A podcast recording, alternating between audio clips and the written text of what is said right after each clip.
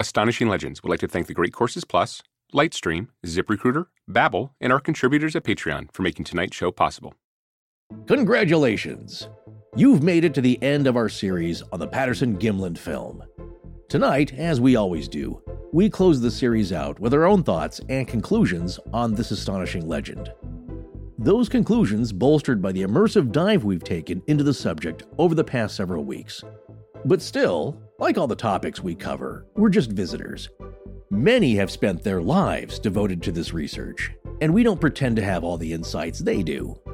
Like many of you, when we began, we knew of the film, sure, but we hadn't given a lot of serious thought to its veracity. Scott and I both had our opinions, of course, but before we dive into the research on a subject, our opinions have no more value than anyone else's, really. They're sometimes based on nothing more than a cursory glance at the origins of a legend. However, when a series such as this one unfolds, it's a crash course in the topic at hand. There's nothing more exciting for us than that almost tangible feeling of ideas evolving within our minds on what may be at the root of a legend. And that excitement is what we hope to share with you. It's why we do the show, after all. But the more we research, the more we come to realize that you should never trust someone else's conclusions without digging deep yourself. The simple fact is, by now, you already know virtually everything we know about the Patterson Gimlin film. If you've listened to every episode of this series, you can make an assessment right now. Trust your gut. Until this mystery is solved, there is no wrong answer. Beyond that, if you're interested in what we think after all the research we've done, well, then join us for this final episode on the Patterson Gimlin film, and we'll tell you, as we're sure many of you expect us to. Bill Munns will say to you that the film itself is the best and only empirical evidence that matters in this story, and in many ways that's true. Evaluate the film and do so to a rigorous standard. He's done that. For some, that is the only thing that should be considered. Others will tell you that eyewitness testimony has little value, and in a criminal investigation, that's the prudent approach. But here at Astonishing Legends, we find eyewitnesses are often the most informative parts of a story, and of course, the most entertaining. Sometimes you have to determine if they're being honest or not, and even when they aren't, you can still use that testimony to inform your investigation.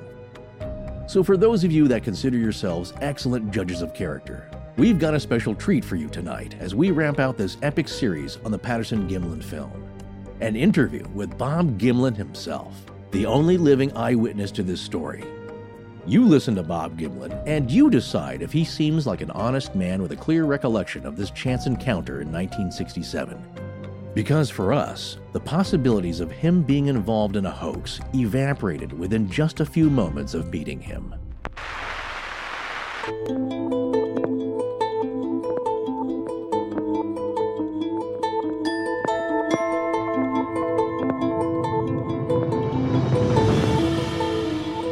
Welcome back to Astonishing Legends. I'm Scott Philbrook, and this is Bob Gimlin. And uh, I just thought, oh my God, they really do exist. Join us tonight for the conclusion of our series on the Patterson Gimlin film.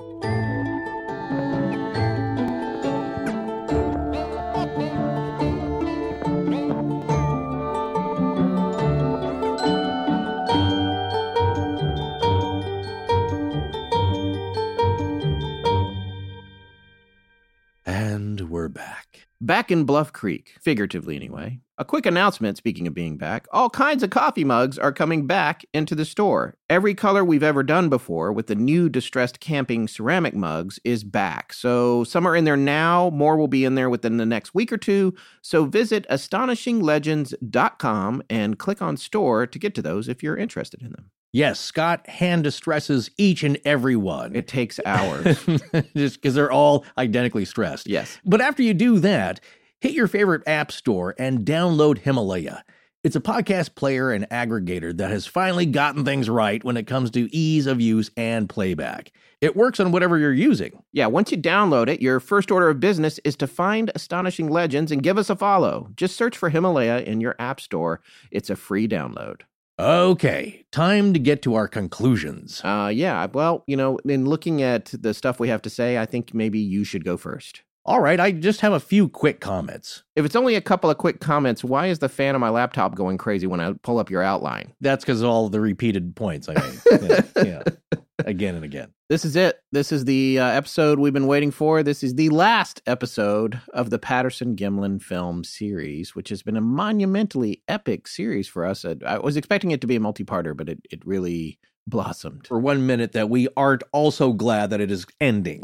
So, yeah, it's been a long, it's... wild ride, much like uh, the whole show. But you know, we felt it was important. And I don't think it is self indulgent that we went on this long because this is the whole story. I felt that if we'd left any part out, like the scientific analysis, or just really pared it down so it's, you know, each thing is just five minutes or whatever, you're really missing it because in some sense yeah you know people are like who cares? I'll never like this subject. I'll just wait till you do a ghost story. There are people that are and i know because i've read their posts on facebook they are yeah. completely skipping this entire series. Yes and that's fine. Like i said just go shop one of our sponsors in the meantime and enjoy the fine wares we have to offer and services yeah you can find those even if you're not listening of course this is right. they're not going to hear this so there's no point in saying that's it. true you can find the sponsor links on the webpage that is correct. yeah no i know people are uh, skipping over this, and you know that's fine. There's things I do in shows that I enjoy where it's just like I'll come back a little bit later. Yeah, still love the show, but I think if you like paranormal stories in general, this is an example of one of the best documented, analyzed, scrutinized, gone over with a fine tooth comb cases of at least visual evidence ever for anything strange like this. It is. And I honestly was surprised how much information we found when we started digging on this. I didn't expect this much information, or I might have said, let's do this later. Yeah. well, but it's been such a revelation, and there's so much, it has really held my interest. I've had a personal passion for this topic that I was unexpected for me. Right. And so I've really enjoyed this series. Yes, I'm, I'm ready to move on to the next thing. That's part of what we like about our shows. We get to explore lots of different things, but I really had a good time on this, and it's been amazing to discover everything that we've learned on, yeah. the, on the course of this of this journey. Yes, I think we experienced something that we hoped many of our listeners do when they hear a series like this from us is that you go in thinking you know something about the story and then you learn there's so much more to it and it's a pleasant and interesting surprise in that you get your eyes open. And for us, like I said, this is a story that's we've grown up with the story, always being around, and you have it in the back of your mind.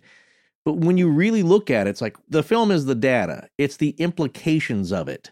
Yeah. Which are surprising, which yeah. we did not consider before until we started looking at this. So we get a great joy when people tell us it's like, you know, I thought about this subject before and I thought like, yeah, I had that figured out, or I read some articles years ago and it ain't much of nothing. But then you hear our coverage on it. It's like, wow, that was really fascinating. I never thought that about this, you know, subject X. That's really rewarding to us, and I hope for the listener as well. All right. Well, here's what we're going to do tonight. We're going to talk a little bit about our final conclusions, and we're going to have some debate about that. We've also written out some sections that we put a lot of thought into based on everything we uncovered as we went through this series. And then we're going to finish out the entire series and the end of tonight's episode with an interview with Bob Gimlin himself. It's not a monumentally long interview. It was very late at night, we only had about a half an hour with him, but we did get to ask him some interesting questions. Forrest, I love what you've got here in terms of your conclusion thoughts. I'd like you to go ahead and dive into this, and I'm going to interrupt you as much as possible. in the middle of every word and sentence. No, I'll try to. That's fine. No, right. go ahead and raise questions. I just wrote this out because you know, as we were going along here, it's not as well written as I'd hoped but it's a conversational show. So these were thoughts I was jotting down as we've been doing our research. And I didn't really start writing them out until a couple of days ago, I think, or really an hour ago. So the idea, though, is that these are just some philosophical type thoughts that have been going through my mind about the film and the subject, and mostly, you know, what it means to me, but also to the world, if this thing is real or not. So First off, the most general and basic thing I can say about the Patterson Gimlin film is that to me, it has always looked more real than fake. Even when I was a kid, I grew up watching all those movies and TV shows from the era, you know, ones that had a guy in a monkey suit or a gorilla suit and were done by Hollywood special effects masters of the day, you know, the ones that we just discussed. And the creature you see in the Patterson Gimlin film looks at the very least as good, and in my opinion, better than what you see in those professionally produced suits, especially considering all the conditions under which the PGF was shot. Now, granted, there are things that are problematic with comparing the PGF to a professionally produced motion picture or television show. You have to consider that the PGF is only a minute long and is shaky for half of it, whereas film and TV creatures are on screen for much longer and therefore easier to scrutinize, but also harder to maintain a convincing performance. Also, some of the best that I've seen, like Rick Baker's fabrication and performance of King Kong in 1976, was pretty convincing, I thought, as were the apes in 2001 A Space Odyssey. But also keep in mind that those were more traditional apes, and it appears that Paddy in the PGF is something altogether different, although similar to humans and apes. So for Roger Patterson to have accomplished this feat, he'd have to be as good or better than the best in the motion picture and TV industries, the best of the best who were producing anything like what Roger Patterson had pulled off.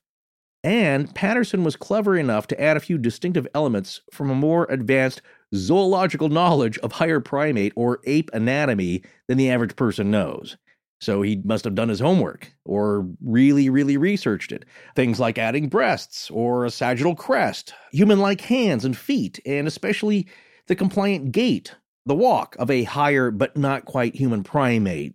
That has kept experts, academic experts, movie experts, guessing ever since.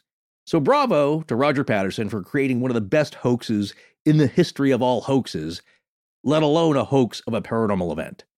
Now, I will agree that using the film alone as evidence on an empirical basis, one cannot rule out the possibility of a hoax. That's just logical to me. It doesn't exactly disprove, or there's not enough there to completely rule that out. So that's still on the table.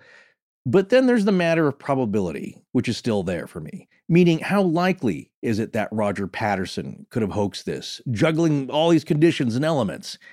How probable is it that even if he had the means of huge sums of money or just enough money for a guy that never had much money to begin with to make this kind of suit and get all this together, and then he has to have an untrained yet expert level skill set in special effects costume making, that it's fooling experts. And then he had to find a guy, whether it's Bob Heironimus or not, that most experts agree would have had to have worn a skin tight suit to pull off the moving musculature that's seen in the suit. So all these elements have to come together for this to work as a piece of film that has still baffled people for 52 years. So it's just happenstance that all these things came together to make this incredible piece of footage just by chance or luck in that one shot, that one take, as far as we know. Not bloody likely that's my thinking about just, you know, the possibility, the probability that Patterson could have pulled this off by himself anyway. And even if he had help, it still seems very unlikely to me. It would have had to have been a sophisticated level of help that it doesn't seem like he would have had access to. And that's what I meant earlier when we were looking at David A. Daegling, the anthropologist, his his book and his conclusions. It's like, well, I can't argue with that. You cannot rule out a hoax based on this film alone. But then you have to look to then how was it done? What are the likelihoods that this thing could have been pulled off by anybody? And did Roger happen to find people who could do that if it wasn't him? Because you know, there are famous photos and footage of UFOs, of ghosts and other cryptids, but what, at least visual evidence, has been able to stand up to such rigorous examination by scientists after all these years, for coming up on uh, 52 years, and it still stands up? Because other paranormal evidence has either been too vague so it leaves too much to question and doubt, or it's been able to be debunked. But the Patterson Gimlin film has not been able to be absolutely debunked, only doubted. Right. And that doubt is born not based on the empirical evidence of the film, but just human nature, the people that doubt it, because of their yeah. inability to accept the possibility that it's real. It's not based on the film itself in my exactly. opinion. Right. I have a few thoughts about that here in a little bit. But for those who don't think it's evidence at all, you know, I disagree with those like Greg Long who say this film isn't evidence. I mean, you could say it's not enough evidence for your tastes or you don't like the evidence, but it's still a piece of evidence. It's just visual evidence. If you don't buy it for whatever reason, then you discount it. It's easy to say that it's not evidence if the best you can come up with is that it just looks fake to me, or I, think it's a guy in a suit, that's fine. Nothing can alter your perception and personal judgment if your mind is made up. But I would say that that stance is not based on a reasonable examination of all the factors this film provides. So get the picture out of your mind of current CGI creatures we're all so used to, and go watch some films from the late 60s and 70s that had guys in ape suits and make that comparison. Because, you know, now I think we have been visually accustomed to see that. But imagine if you were back in 67 and you did see something like uh, Ready Player One, where King Kong is in the film and it's CGI, but it looks pretty real, you would have freaked out. Yeah. You're not used to seeing that. That would have blown your minds. But back then, we had a standard that was not that high. It was a guy in an ape suit.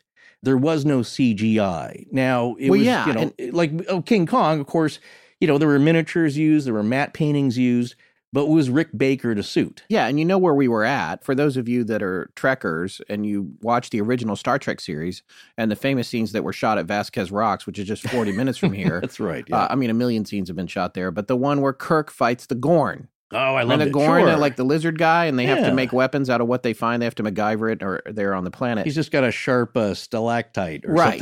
That costume, the Gorn, Yeah. it's 1967, same Yeah. year. Yeah. Think about what that looks like, and think about what Patty looks like. That's my earlier point that I made here is that if Roger pulled that off, it was, in my opinion, better, but probably in most opinions, as good as something you would see done by the best professionals in the business because who else is making fake ape suits out there Right. and is good at it? Right. Movie and TV professionals. That's who's doing that. So either Roger would have had that done for him, but I hope we cleared that up in our last episode here about motion picture special effects experts weighing in on this. Sure. So, in that regard, something I would invite people to do is go find a really good, clean version of the film and really examine it. Watch it a bunch of times and look at all the muscle groups flexing in the movement, the fur, and the, and the face, and you know as she turns her head.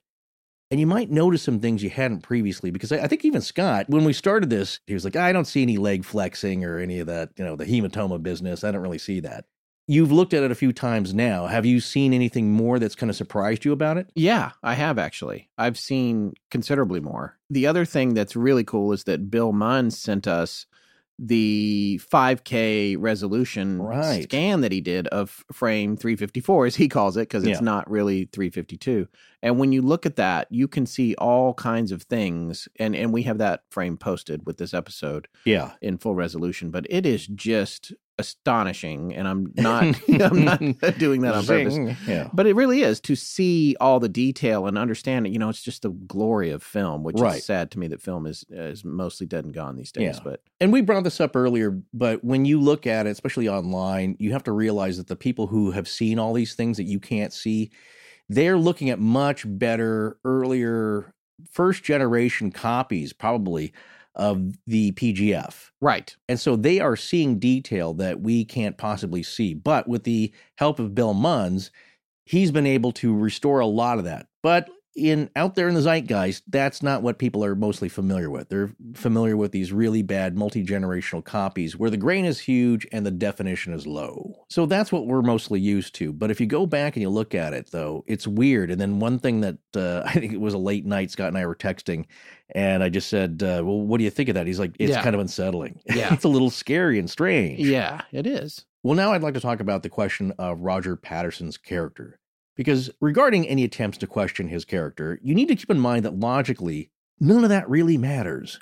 Even if Roger Patterson had been jailed many times previously for being a con man or ripping off investors with staged hoaxes or outright stealing and cheating, it only shows a propensity, a likelihood, or maybe just a motive for staging a hoax, but it doesn't disprove what was actually captured on film. It's like when a judge tells the jury they must disregard a defendant's prior crimes because while it may show a pattern, it doesn't prove the current crime being tried was committed by them. That does shade my opinion anyway, and I've heard that. I've been on a jury. It's like, well, I want to hear what this guy did before because he didn't look, eh, it looks a little shady here. And it does affect people's opinions, obviously. Well, what I always think about too is how Roger said, I'm probably the worst person this could have happened to. Yeah, he, He knew. knew, he knew what he was. right, right. And then to have this real thing happen, and we make a lot of references to, and will continue to in Yes. this in this conclusion episode tonight to Jose Chung's Yes, From Outer Space, one of the greatest X File episodes of all time.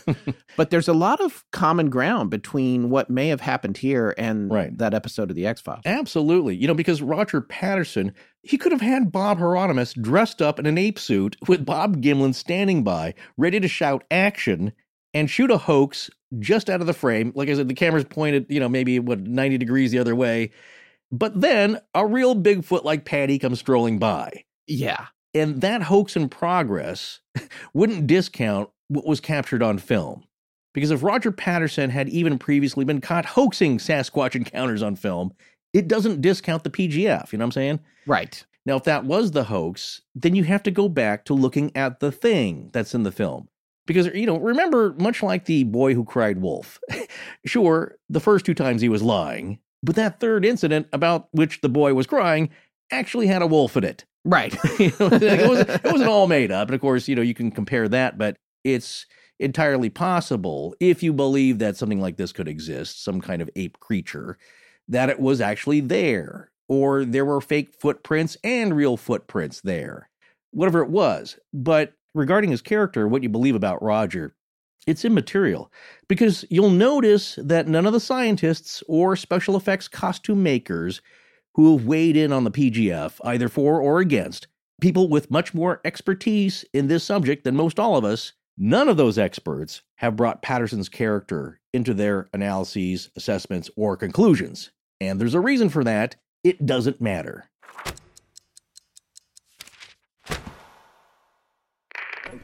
Hi, I'm Lucas from North Carolina, and you're listening to Astonishing Legends with Scott Philbrook and Forrest Burgess. And now, back to the show. So I'd say logically, you still have to go back and address the film. What is it that was caught on film? Something else to keep in mind is that no one has argued that the film itself has been faked, only the subject in the film. So that's interesting because most of the time you see now with ghosts or UFO photos or whatever, or even ghost photos from the 60s and 70s, like, ah, it's a double exposure. You can go way back Yeah. and people are saying that's particular to ghosts and they were doing that in the 1890s and turn of the century with all the spiritualism going on ectoplasm and whatnot people were faking photos because there was money in it and then ufo stuff there's fame i don't know about money i guess maybe some people sold some books off of that but people were faking ufo photos and many of those have been found to be fraudulent but nobody said that about the PGF. Nobody said, oh, he stuck that in there, or it's an optical illusion, or it's an optical trick, like we talked about before, where you can affect the film with special effects or optical printing, as they say. So no one stuck a, a Bigfoot in there. Right. By the way, compositing something like that is incredibly difficult, but it's also even more difficult when you've got foreground elements passing in front of the object, Right. which is what's happening in this film. Right. I mean, even today, that's a pain in the butt. Oh, absolutely, So- sure. But think about this. This would be a whole different story if Roger Patterson had just come back with a story about encountering a Sasquatch, like so many that he put in his book. They're just tall tales or stories, you know, that people can believe or not. They're easy to dismiss. But if he'd even come back with some plaster castings, well, you know, knowing his background, or if you knew him or reading Greg Long's book and you he suddenly came forward with a story, it's like, okay, sure, that story is now easier to dismiss because yeah, maybe he is trying to pull one over on us and sell some books or whatever his huckstery kind of things going on. But he came back with something that's largely unexplainable on motion picture film, something people have been clamoring for when hearing just stories or seeing plaster casts. Let's see a picture. Oh yeah, Mr. Smart Guy, you with your, with your story. Well, how about some film? Why don't you get anything on film that isn't blurry? Well, here it is. Well, even if you show an image, that's still not enough for many. They want a body, and I can understand that. It's freaked people out that there is film of something strange that even experts have trouble defining or going through step by step and debunking. And it's the same way, ironically and interestingly, much like Chris Murphy said. Conversely, if you're a believer, then you just don't want a story about a costume that some guy said, Oh, where is it? Well, it was in my trunk. I was like, Where's it now? I don't know. Yeah, I, I sold this suit to a guy. Well, well, let's see a similar suit, right? You these were somewhat manufactured in Yeah, you didn't custom scales. make this, right? You Right. didn't spend weeks and months No, it's- custom it's- making a bespoke suit for someone you never met across the country. Exactly. It's been Yeah. said by Philip Morris that that was their standard gorilla suit used in various acts, and that Roger may have altered it a little. Well, let's see the base suit. Not years later. Let's see the one that you had then. Let's see a pattern. Then you just don't want a story of a costume. You want to be shown the costume. You know what? This reminds me that we actually had a listener contact us a few weeks ago about the Philip Morris costume, and she did give us permission to read this on the air. So I want to read this email from her about this. Hello, gentlemen. My name is Clara Jean. I am a professional costume designer and technician, actually originally from Charlotte, NC, my home state. Mm. I want to send a quick note regarding the Philip Morris costume theory. When making a professional costume, especially for a large company like Morris, there are a number of steps you follow. The first step is to make a pattern, a number of shapes you cut out and sew together to create the costume like a blueprint. Patterns for professionally made costumes are cataloged.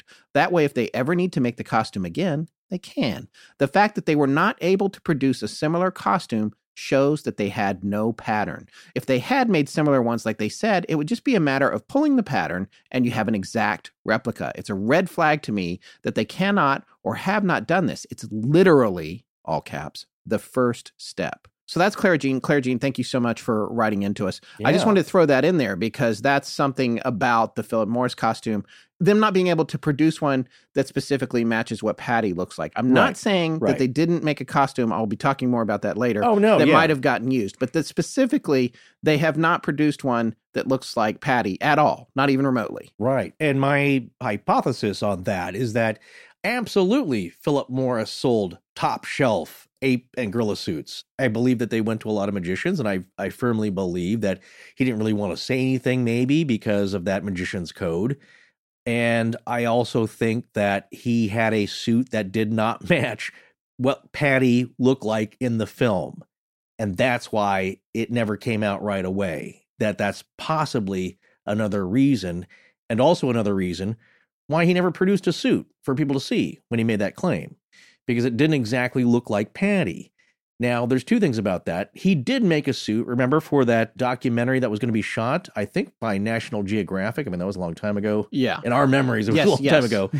And they said it looked nothing like the film. Right. And he's like, well, I didn't have enough time. And I think it maybe ties in with something in a professional sense, like with Stan Winston and Rick Baker poo pooing the suit. It's like, well, I could have done that. Or that guy could have done that for a couple hundred bucks. Or it looks really cheap and fake. Conversely, when Philip Morris saw it, it's like, that looks pretty good. I don't mind being associated with that. Now, that's pure speculation on my part, but I'm going off of the facts that he did provide a suit to be filmed in a documentary as a recreation, and it was not up to snuff. And so he had to go back to the drawing board, so to speak.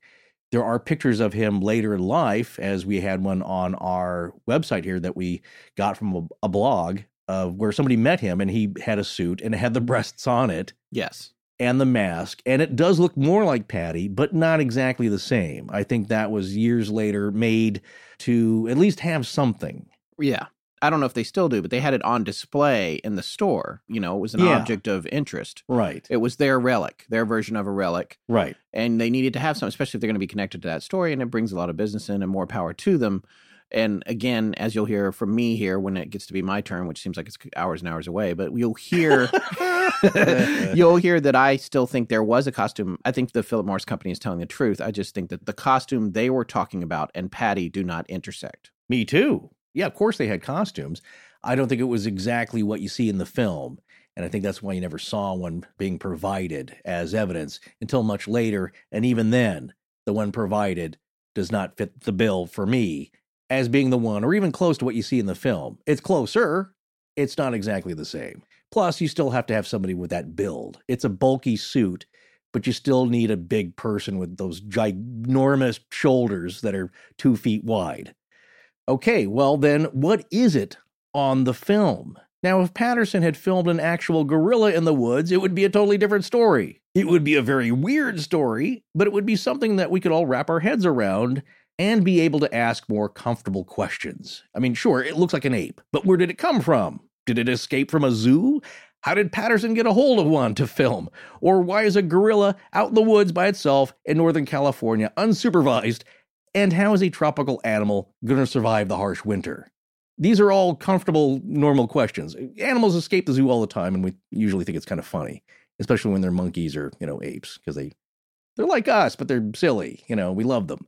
But here's the key element a gorilla is an animal we've all seen and we know and we love, and we certainly know what people look like. See, I think the problem here, though, is that people have with Bigfoot being real, maybe one of the most difficult of the paranormal topics to accept. I think the problem people have with Bigfoot being real is because Sasquatch is so close to human beings. And I didn't really know people had that much of a problem. I mean, I, that's one of those things that uh, you hear people will go on about or state, well, I, I yeah, I, I think UFOs and aliens, why not? We certainly don't seem like we'd be the only ones in the universe. Bigfoot, no way. Yeah. not going there. Or ghosts like, yeah, I think my mom saw a ghost or or I saw something strange. I think there's something out there. I don't know what it is. But a big ape in the woods? No, that's not happening. That is something that I kind of learned with that interview with Rob Christofferson did on his show, Our Strange Skies, with John E. L. Tenney. We mentioned that before kind of anecdotally, he would at his talks, you know, ask people to raise their hands, like how many people believe in UFOs, and you know, more than half of the audience, and how many people believe in ghosts, and even more, how many people believe in Bigfoot? Four. so yeah. it's just an odd thing, but I think there's a reason for it. Because again, wild ape, no problem wild missing link type ape that's maybe one step below us on the evolutionary scale, big belief speed bump, and equally problematic whether you believe in creation, evolution, or a combination of both. But this type of creature shouldn't exist, right? I mean, that's according to what we've all been comfortably taught. And I think that's kind of what's going on here. But really, what's the big deal? There are two ways to look at Bigfoot that have to do with its origins or where it currently comes from. Either as a type of previously uncatalogued but natural woodland ape that is just extremely elusive, or it's a type of woodland ape that maybe comes from another dimension or something very woo woo. If it's just an uncatalogued type of higher primate, even if it has better cognition than a regular run of the mill gorilla, then it's just an animal, right? I mean, that's what it is. It's an animal. It's not a big deal. What is the big deal then in believing it's real? It's not like Sasquatch is the Flatwoods monster, a robot ape, the Jersey Devil, or Mothman, or some kind of crazy hybrid chimera animal with the body parts of five different species, or even a chain smoking wolfman from Skinwalker Ranch. Love that okay? guy. It's just a type of ape. So why does the idea upset people so much? See, my hypothesis is that if it's real, this would make a lot of people have to question where did we come from and how? And what else is out there that's this mysterious and strange and real? And if Bigfoot is real, what other strange creatures could also be real? Now, if Bigfoot is paranormal, that opens up a whole new set of problems. But interestingly, it also provides some answers. Well, not really answers, but it solves some of those problems of why don't you ever see one dead in the woods? Or where do they go? Where do they come from? And i find it kind of funny but i also respect that you know scientists like i don't want to hear that. Do not bring up paranormal bigfoot. I'm willing to go so far as that it is an undiscovered type of ape but don't tell me it rides spaceships or well, Bill Munns these, is that uh, way. Yeah. Bill Munns made oh, no. a joke. I can't remember if it made it in the final cut of his interview, but he made a joke about like I, am not uh, that has no.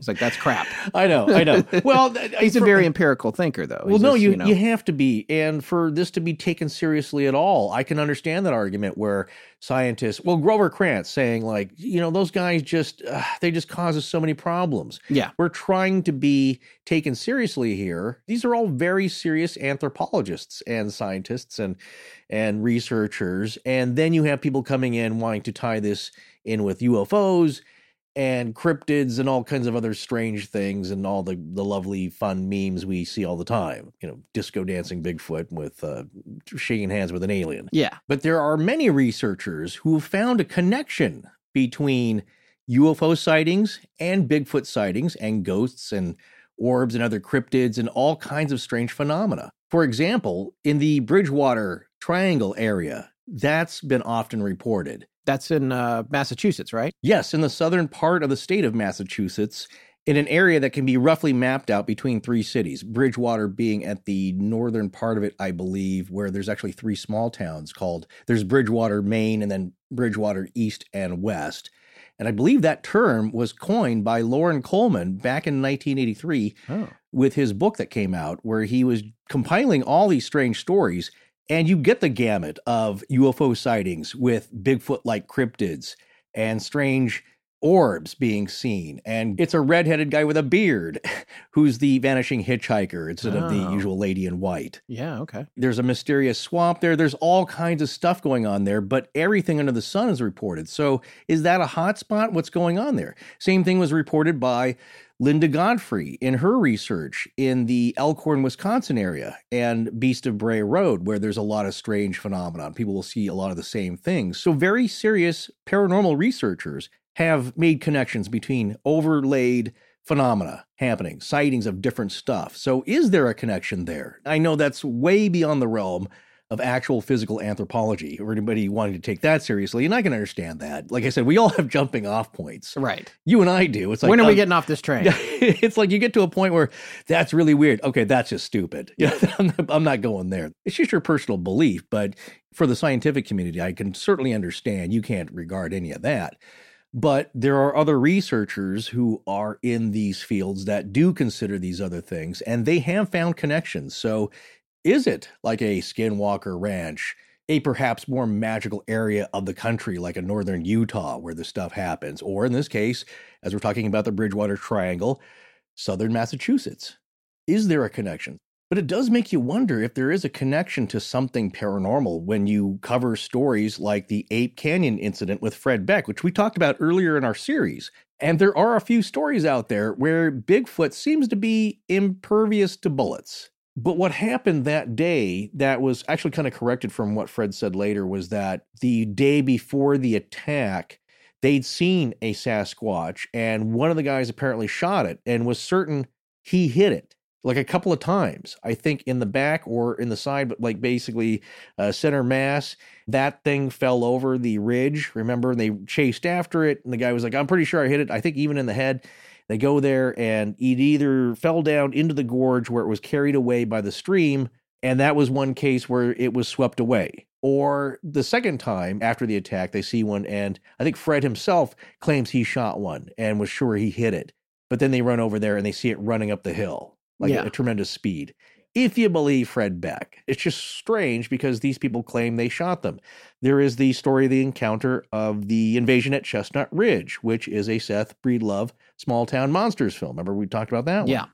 And that one was weird because that does involve some kind of UFO landing craft of some kind. And these were Bigfoot type creatures, you could say, but also had some werewolf properties to them. That's more like a Skinwalker Ranch thing. But what was interesting is that, again, if you believe the accuracy of the account by the people that were there, and, and also there was a law enforcement officer who was there on the scene who showed up. It was a guy, kind of a, a younger guy, farmer, probably in his 20s, I think, and then two uh, neighbor boys who got so scared they ran off. But the guy had a gun, uh, he had a rifle with him. And I'm not sure if he shot at them when the sheriff had shown up or the police officer, but he claims he shot it at these two things because they were starting to come onto his land. He claimed that he saw them kind of wave off the craft. There was a larger one, there was a smaller one. One waved, and then the craft like took off, like, we're good here. We'll just come back in 20 minutes, whatever it was. The craft takes off. So that's a connection made to the strange craft. And these things were large humanoid bipedal type of creatures, but there were some werewolf type properties and then a bunch of other weird stuff. Sounds a lot like a Wookiee. It is And very Wookiee. fly a spaceship. it's very Wookiee like. Yeah. Yeah. One odd thing, again, I who knows about these little details in these stories, but I love to remember them and catalog them in my brain here. But one of them is that he claims that he shot one and he was again pretty sure he hit it. But he said that when he thought he hit it, it sounded like a stone dropping in water. Like it went blink. Right. The creature didn't react at all, but he's like, I'm pretty sure I hit that thing. And it just made a ploink sound, like bloop. Yeah. And he hit it a couple of times and, and it didn't seem to phase it at all. Interesting. So you wonder, is Bigfoot bulletproof? Well, of course, that's not something Krantz and Jeffrey Meldrum and all the other serious scientists want to even consider. And I, under, I understand that. But that's the kind of the fun part of it. I guess unless you're scared out of your wits and this thing's approaching and nothing seems to be stopping it. But that is one angle that some more, let's say, free thinkers have brought up to explain where do they go? Is it someplace like another dimension? Or why don't we see dead ones? Why do they seem to just pop up? Like they show up and then they seem to disappear, even in the PGF. Yeah, they kind of came around that bend and there was a large stump about eight to 10 feet tall, big overturned tree stump, and she was kind of behind it. But they did chase after her. And then again, we had a little bit of debate about this. How did she actually disappear into the brush? Because she's a big barreling creature. And I remember Bob Gimlin saying it just seemed like it just stopped. Whatever she was plowing her way through, whatever kind of dense brush was there, they saw that half footprint that was wet on that rock, like she'd rested her foot there or stepped on it, and then that was it. So it's odd. It makes you wonder, though, if you're open to that kind of thing. So, anyway, that's part of it, you know, but is it tied to the rules? Like, why don't we see them all the time? Or do we, and just not in a general public way? Because there's tons of reports. There continue to be so to this day, even past Ray Wallace and other hoaxers' claims. It continues to happen. So if it falls under the rules that we're not allowed to capture one, why is that? Why are we allowed to see this thing? And and like so much other paranormal stuff, is it just enough of a glimpse to make us wonder and question this world. What's the purpose there? Or what is the rule? Who knows? So that's if you want to go to the woo woo side here. But, you know, one thing I will say that should be looked at that we encountered with a lot of scientists is that they won't even look at it. And I think it's compelling enough anyway to just look at the film, but it always boggles my mind when there are scientists who won't even just take a glimpse at it. I mean, yes, they're going to deny it after the first viewing, but there's some that won't even look at it. And it reminded me of, you know, like those church officials who didn't bother looking into Galileo's telescope because they felt they didn't need to. I'm just telling you, you're wrong right now. It's like, well, yeah, just look to the scope. It's like, no, don't need to.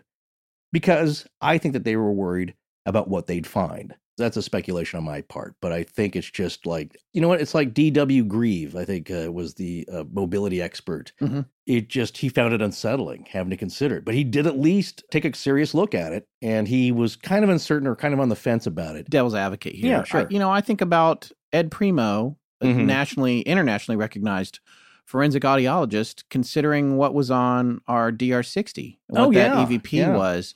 I would have gotten it if he'd have said, "I can't get involved in that." Oh, I mean, you know, understand. I mean, I think- pre- a paid yeah. professional witness. Expertise is, you know, when you cross that line. That's why I was thrilled that he agreed to take a listen to it and, and Oh, analyze it. So, Absolutely. no, yeah. I, I laud him for that fact. And I just place my own curiosity there because it's like if I was given something that's kind of way out there, like, look, I'm not going to go on the record and publish a paper that this thing is real, but I want to look at it. Yeah. let's see it. Because that's the way my brain works. Yeah, I'm, I'm not going to stand behind this or anything weird, but I'll look at all your fake ghost photos and your UFO pictures and stuff because it's I just find it interesting. And I can understand why an, an academic just won't even go there. I'm glad a few did, and I understand why most don't, but you just wish that they did because I think the more people that weigh in on this, the more we can start to figure these things out or figure out what's going on. Maybe. I don't know. And I know a lot of people out there don't care about Bigfoot, one iota, and are glad the series here is at an end. But consider this if Bigfoot could be real, then what other strange creatures and mysterious wonders out there could also be real? That's that fear I talked about earlier here. And if only Bigfoot is real, then at least it shows that this world is a tad stranger than many of us are willing to consider. Bigfoot, I think if you consider what's on the table here, there are only two hoax possibilities that come forth so far, and that is Heironimus and Morris. And to me, neither of those add up, and they certainly don't add up to each other. So then it's some other guy with an impossible build in a then impossible suit. But what I personally find interesting is that, you know, even when I was a kid, I thought that it was likely that it was real. Growing up, that's my personal imagination. When I saw the film, it's like, wow, look at that. I don't know. You want to believe it, or it's fantastical and fun to believe that kind of stuff. But, you know, you're a kid, you don't go much into it, and you just kind of hear the stories ever after about, oh, this guy claims he faked it, or this came up, or, you know, scientists think it's a hoax, and you just kind of shove it aside. But you cannot keep that fun bit of hope alive that, like, well, maybe it is real. So, what I found interesting here is that it wasn't until I was an adult, until we started doing this series, that I could fully grasp all the ramifications of the story because I never really looked into it that closely either. You know what I'm saying? You hear about the stories and stuff would pop up in the news, and it's the same stuff we hear nowadays, except uh, a lot more limited, mostly in print. And then we get here and we do a deep dive. And you consider all those things, and I can fully grasp that. And what happens is that now you start to consider the implications of that being real. And that's where the real uh, fun was for me and the real interesting aspect of looking into something like this is that, okay, what if this film is real? Then how do I have to change my thinking? Because the big shift here is not that if Bigfoot exists, because I've always thought that Bigfoot was possible in some way. I don't see what the big deal is about it not existing. I've always thought that was possible but it's that if you were curious as to what one really looked like, you know what I'm saying? It's like you've heard of Bigfoot. It's like, geez, I wish somebody would have some good film of this, or I wish somebody would at least catch one. And if you can't catch one, I, I somebody get a close up with a digital camera or something, you know? And we still haven't really gotten that. But this film might be the closest we get because if you ever wanted to know what a Sasquatch really looks like and wish there was good footage of it, here it is.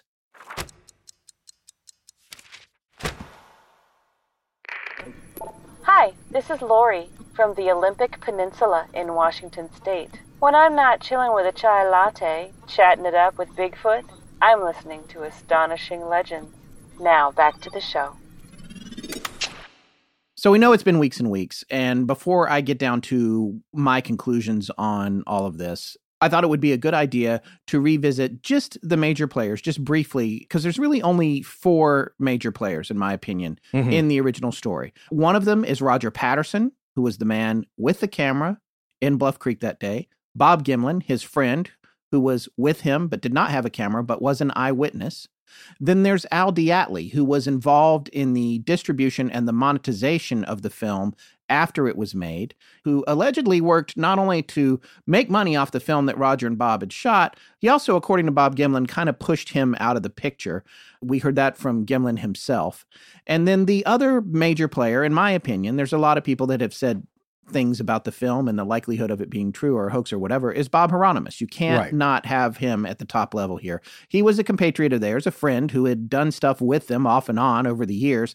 And he claims, as we've said and pointed out, that he wore a suit and that it is him in the Patterson Gimlin film. Right. Now, before we progress any further, I think there are two gentlemen who are very deserving of mention here on the research and fieldwork side of this, and that would be John Green and René Dahinden. Oh yes, Where, absolutely. Yeah, I, am talking, talking about, about, the actual yes, participants in the event. But exactly. you're right; they absolutely do have an honorable mention at this point in the conclusions. Of yeah, course, looking at the aftermath and trying to get data from it initially there, right in the field. Those guys were there and actually went to the site and measured out the footprints while they were still there. So, right. yeah, but as far as talking about the players in the actual film and filming and the nitty gritty of it, those are the guys right there. Yeah, and we don't really know if Bob Heironimus was part of that, but that's what we're going to talk about here in mm-hmm. a second. He claims to have been a part of it, so he gets in the mix. Now, here's the thing about Heironimus. We pointed this out. He actually passed a lie detector test on television where he said that he wore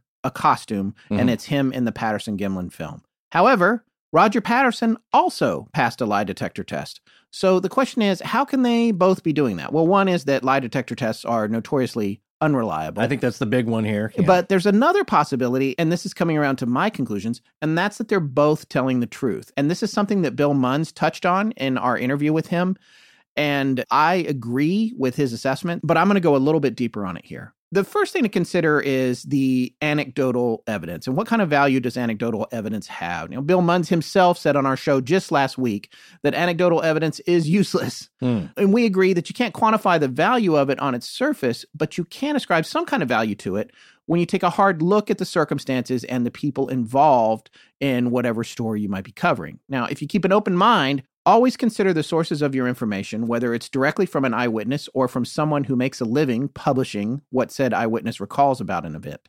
That is a filter that you have to put on to any anecdotal evidence that you're taking into account. Now, anecdotally, in this story, there were only two eyewitnesses. And I think people tend to forget that, especially after all this time. Only two people saw this creature, Patty.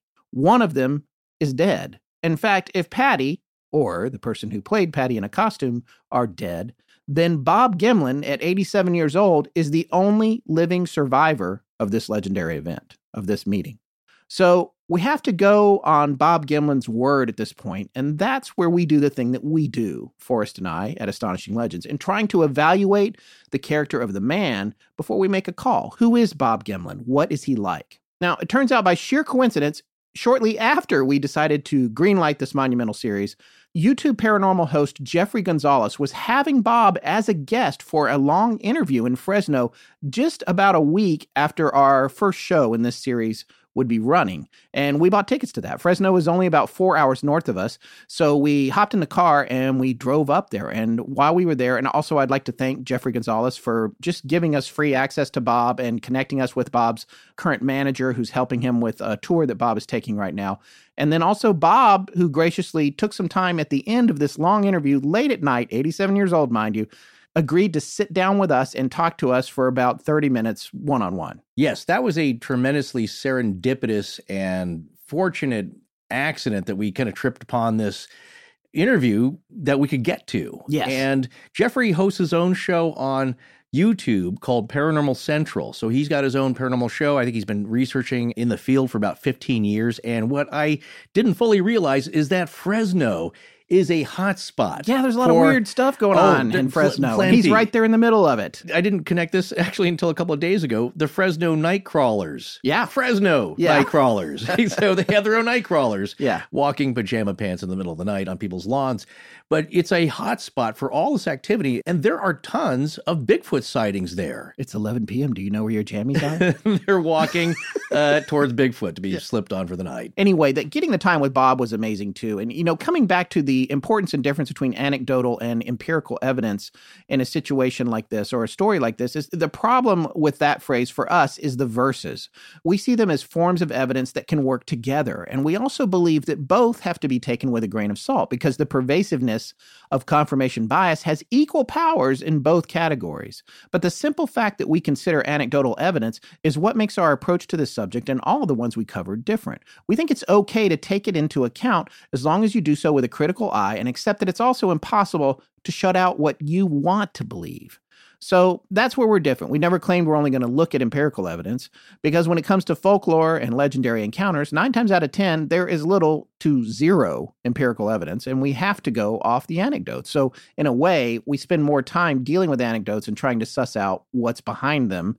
And, you know, for me, one of the milestones in terms of our personal investigations, I don't want to go off on a tangent here for too Mm. long, but was, for example, the Jersey Devil story and the origins of the Jersey Devil Right. and how we were able to tie that all back to a political fracas that connected to really just a lot of people talking smack about each other, which Yeah. may have actually led to the original idea of the Jersey Devil. Yeah. That's where you are really looking at anecdotal evidence and trying to piece together what actually happened. Yeah, and people now make the connection to a tulpa theory is that has this weird creature or elements of this legend that have been described for all these years come together in some kind of manifestation. Right. Maybe some things are being not, I would say, totally physically, but maybe something implanted in the subconscious or conscious reality of ours that's being seen. Some, I guess you could call it a thought monster. Well, it's it's like the ghost. There was that one particular plantation I can't remember now, but there was a ghost that actually appears in a photograph, Mhm. and they said, "Oh, that's so and so." I can't remember her name. oh, Um, that's right. It's and not a real person. the people are like, "This person never existed," but Yeah. there's all these stories about her, and bang, here she is in a photo. People say that about Bigfoot now, though, as well, that it's maybe a tulpa like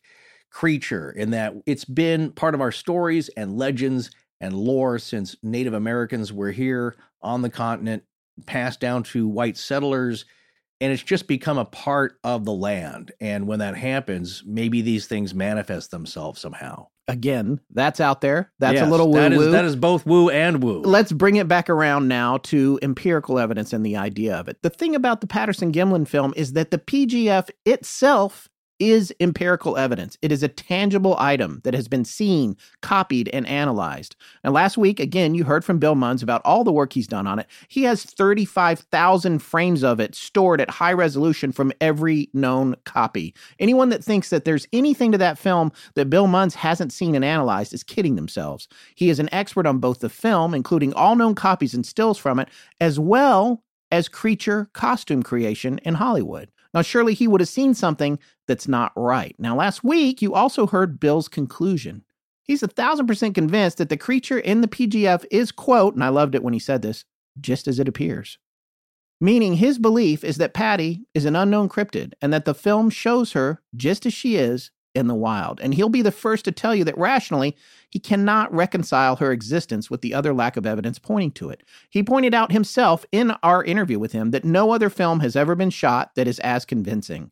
No costume has been made that can mimic Patty, and as every skeptic knows, no bones and no bodies. Where are the rest of them? Even Bill had a hard time with those facts, but he is still positive that Patty is real. And on top of that, he doesn't care about the anecdotal evidence at all. He doesn't care about that evidence that I say we take into account. That evidence means nothing to him. He did not take one ounce of it into consideration for his conclusion. His conclusion is based on the film, not stories about people's character and personalities, not events that happened before or after the film, just those 954 frames of footage. The only thing left for him or anyone to do is to apply his principles of analysis to the missing original roll, which, although lost, we suspect there are those that know where it is.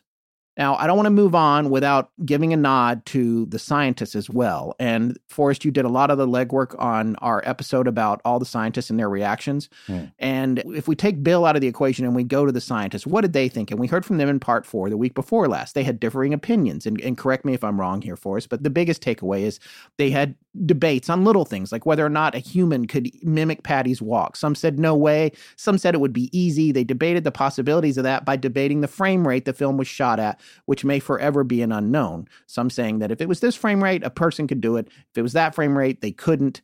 And that's something that we can't know because Roger's the only one that knew that. He's passed away, and the camera is a little imprecise in its frame rate settings. The only thing you can do is look at it and try to judge if the movement in it is natural or feels Keystone Copy sped up or slowed down. Right. And I believe it was either John Green or René Dahinden that said uh, if you did project the film at 24 frames per second, which is one of the settings. And again, this speed dial on the camera does not have click stops. Yeah, there's no notches. It's a variable, right? So it's just numbers and a little notch, and you so have to line that up. Potentiometer. yeah, it's right. It's yeah. it's in the ballpark. And again, the camera itself fluctuates because it's a, uh, I believe, a battery operated or, or maybe a crank operated motor mechanism. Yeah, and I can't remember the if it had. I, I think it's think crank. I think it's crank. Yeah, I, I think, think it had batteries. Yeah, yeah, no, I'm familiar with one uh, uh, of kind of of the area a little later in the 70s. The Canon Scoopic had its own rechargeable batteries. Yeah. in the camera case itself at the top, and this one I believe was crank. So it's imprecise, but you can achieve a decent estimate that it's not 64 frames per second. It would look like it was in slow motion. It's not 24. It looks a little herky jerky. Yeah, Keystone Copish. So it's probably under 18 and below because that would be one of the settings. So it goes to reason that at least Roger would have it somewhere on one of the numbers. But in either case, essentially what they were trying to determine, the scientists, was that at a certain speed setting, this walk is either achievable or not achievable by a human gaining that amount of distance. But it's all an imperfect data set. And what you end up with is some experts disagreeing with each other, even with the data. So you go back to that argument of even the scientists, even the experts will disagree with one another. Yes, and, and for the, you kids out there who have no idea what we're talking about when we say the Keystone Cops, just Google it. Um, because it, it, occurs to me that it is passing out of the zeitgeist and probably did maybe 20 years ago. We heard that many of those scientists had differing opinions on whether or not Patty was real, and they rooted these opinions in scientific analysis. But here's what we didn't hear not a single scientist said that the creature in the PGF was definitively a human being in a costume. I want to rephrase that. In 52 years of analysis, with dozens of scientific minds looking at the Patterson Gimlin film, not a single one stated that it was unequivocally a human being wearing a costume. In fact, the most often heard refrain was if it's a hoax, it's one of the best we've ever seen. And like a lot of the scientists and the motion picture special effects costume expert creators, who gave a favorable impression of the film all said the same refrain is that if it is a costume, it's one of the best we've ever seen. And if this is a man in a suit doing a performance, it's spot on. Yes. And most of the ones who said something contrary to that later retracted their statements.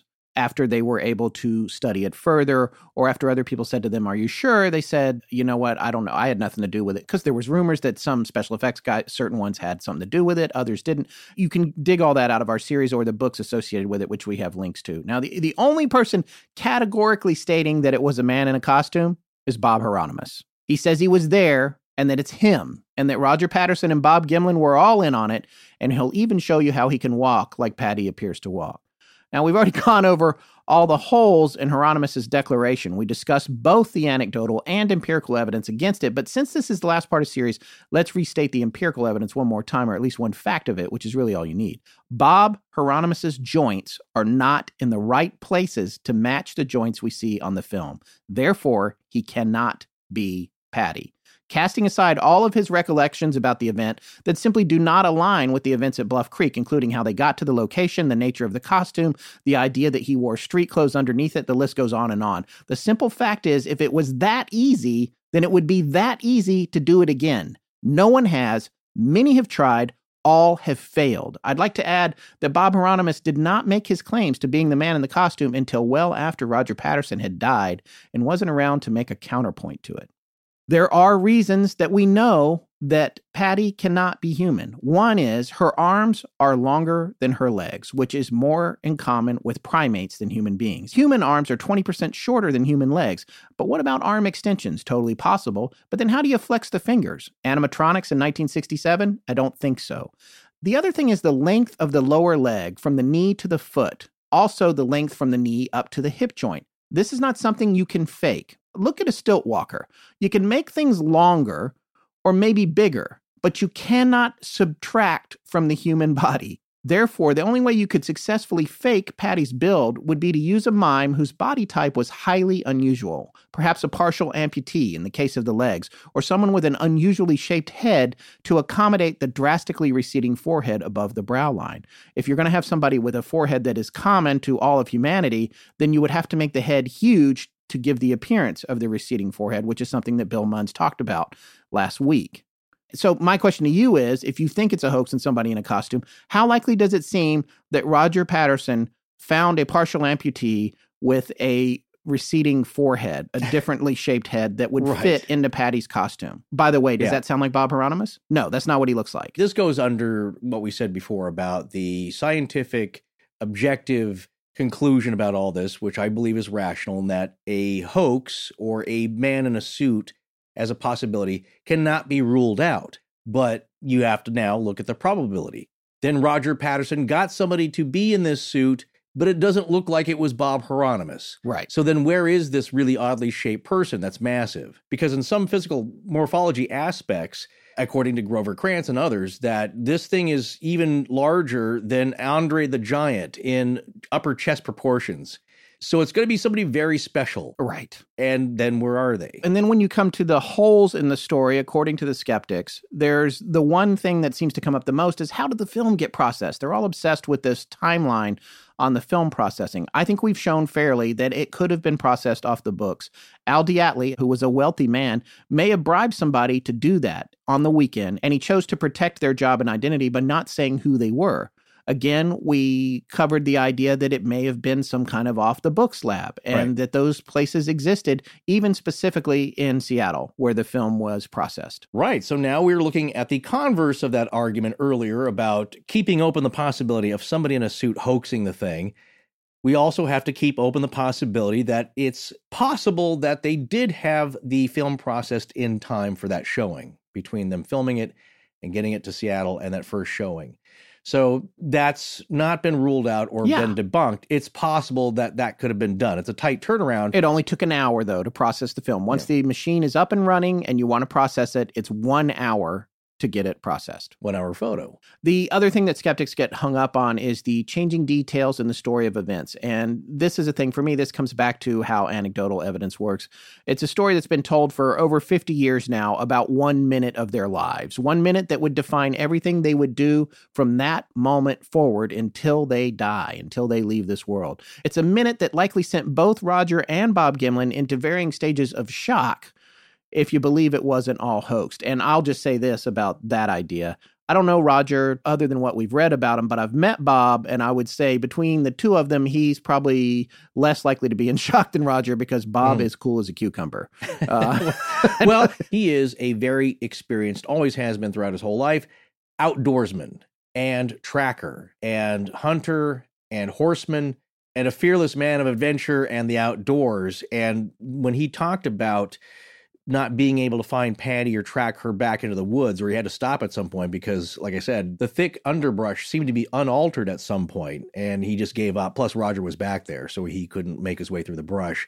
That's an odd thing when Yeah. he says, well, it kind of stopped being trackable at some point. And also, another thing that he said to us offhand was that people always say to him, well, then where are the bones? And he says, well, if you know, if you've been out hunting, something that a lot of hunters and outdoors people will tell you is that large animal carcasses don't stick around very long in the woods.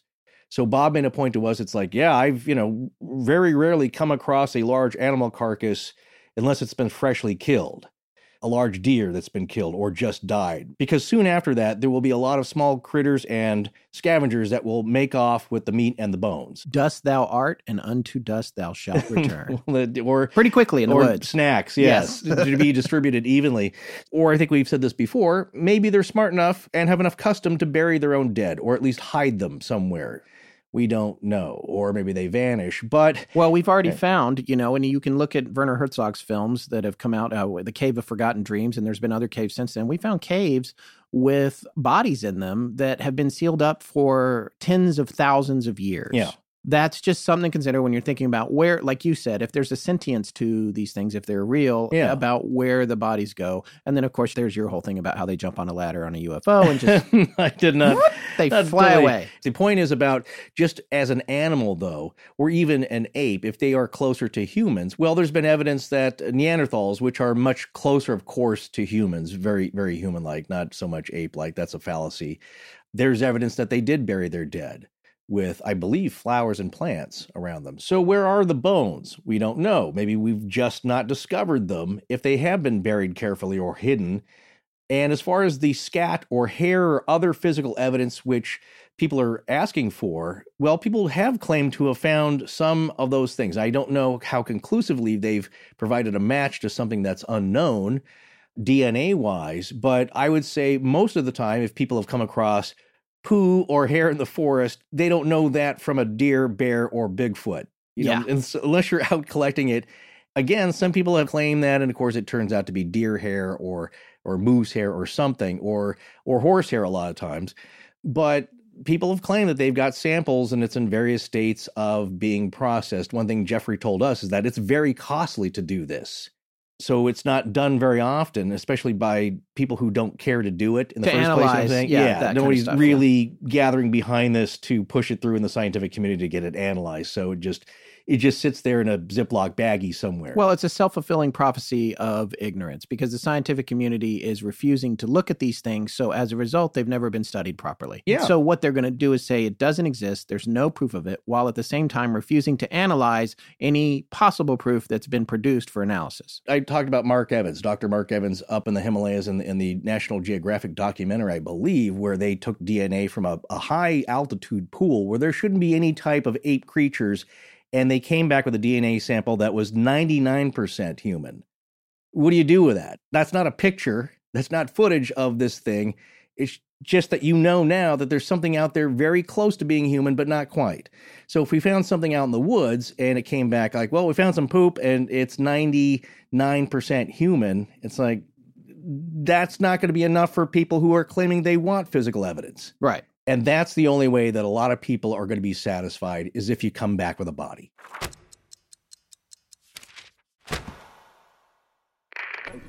Hi, this is Kalen Capson from the Pagan Plays podcast. When I'm not busy interviewing guests and editing musicians, I'm listening to Astonishing Legends. Now let's get back to the show.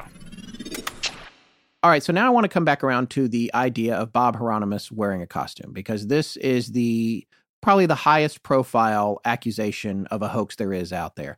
I want to go back to how I said a few minutes ago how I thought it was possible that everyone in this story might be telling the truth or a form of it. And by everyone, I mean Roger Patterson, Bob Gimlin, and Bob Heironimus. We know for a fact that Roger was trying to film some sort of documentary or docudrama, that he was trying to raise money to fund a proper Bigfoot expedition to look for Bigfoot. And it was his idea that he could do this by creating a documentary film about the sightings and the various things that were happening and, and putting that together and using it to get money to further fund operations to go actually get evidence of Bigfoot. That's been reported in Greg Long's book by interviews with Yes. people that Roger was trying to get them together. Jerry Lee Merritt, the musician who was friends with Roger, in his interview with Greg Long, he stated that that was a goal. People have asked, what's the proof other than Greg Long in his interviews? But there is a photo that he has in his book, I believe, that has Bob Gimlin dressed in a long haired wig. Yes, Uh, because he was well, dressed the- as a tracker, Yeah. an Apache. He is a quarter Apache, but Yeah. he had like a full blown. Yeah, Native You know. American wig on him, and Yeah. he was going to be the wise Indian tracker along with the old timer prospector that were leading these gentlemen in this quest to find a Bigfoot or Bigfoot evidence. And that was the basis of the story. Now, but we don't know how far they got really in the filming other than maybe staging some scenes, right? Right. So that's the question. Was Roger trying to do an early version of Monster Quest, get a Bigfoot on film to drum up interest in an expedition? Why wouldn't he do that? We actually did the same thing, sort of, when we launched our Patreon page, albeit for comedy, which is debatable if that part worked. Mm. But my point is, we bought a Bigfoot suit. We put our friend and early guest of the show, Mark DeAndre, in it, and we made a video asking for Patreon support. It's still up there. You can find it at patreon.com slash astonishing legends. Now, but does that mean if we go out in the woods, which is entirely possible that we might do at some point in the future, Doubtful. and try to get evidence of Bigfoot or something unexplained like that on camera, does that mean just because at one point in the past we had a costume and we did that funny bit for Patreon, does that mean we can never be trusted again? That everything we shoot for the rest of our lives is fake? Probably. Yes. Yeah. Well, yeah. that's how people think. But That's how people yeah, think, yeah. exactly. But, you know, what if Roger did buy a costume from Philip Morris's company in Charlotte? What if he asked Bob Heironimus to wear it? He filmed it and then he had to discard what he shot because it looked like everyone else who's tried to fake the patty footage. It looked completely absurd. So maybe it was shot or tested, but never shown or used. Now, Bill Munns in his interview mentioned a man named Kimball who in 1967 or 68 saw some footage of a guy in an ape suit that Roger Patterson supposedly brought in. Now, everyone looked at it and they all laughed. And this man, Kimball, said that it was the Patterson film. He was talking, he's sure that it was the Patterson Gimlin film, and he had knowledge of film and film processing. He said that the film stock was a different kind of film stock from what we know the PGF is. He also said it looked like it was processed in what they call hot soup, which is when you adjust the chemicals to bring up the exposure of the film because it was shot too dark. Hot soup would have made the film extra grainy. The PGF is not grainy. Bill Munns will tell you that. He's scanned it at 5K. Kimball also talked about forced zooms, etc., like fake panic baked into how it was shot. That's not really what we're seeing in the PGF. And additionally, he seemed to think that it was shot on a different kind of camera, possibly an Arriflex. So none of anything about that film that Kimball saw lines up with the PGF. So what does that mean? Munns thought that maybe Kimball saw Bob Heironimus in an ape suit from Philip Morris that Roger Patterson shot, and I'm with Munns on this.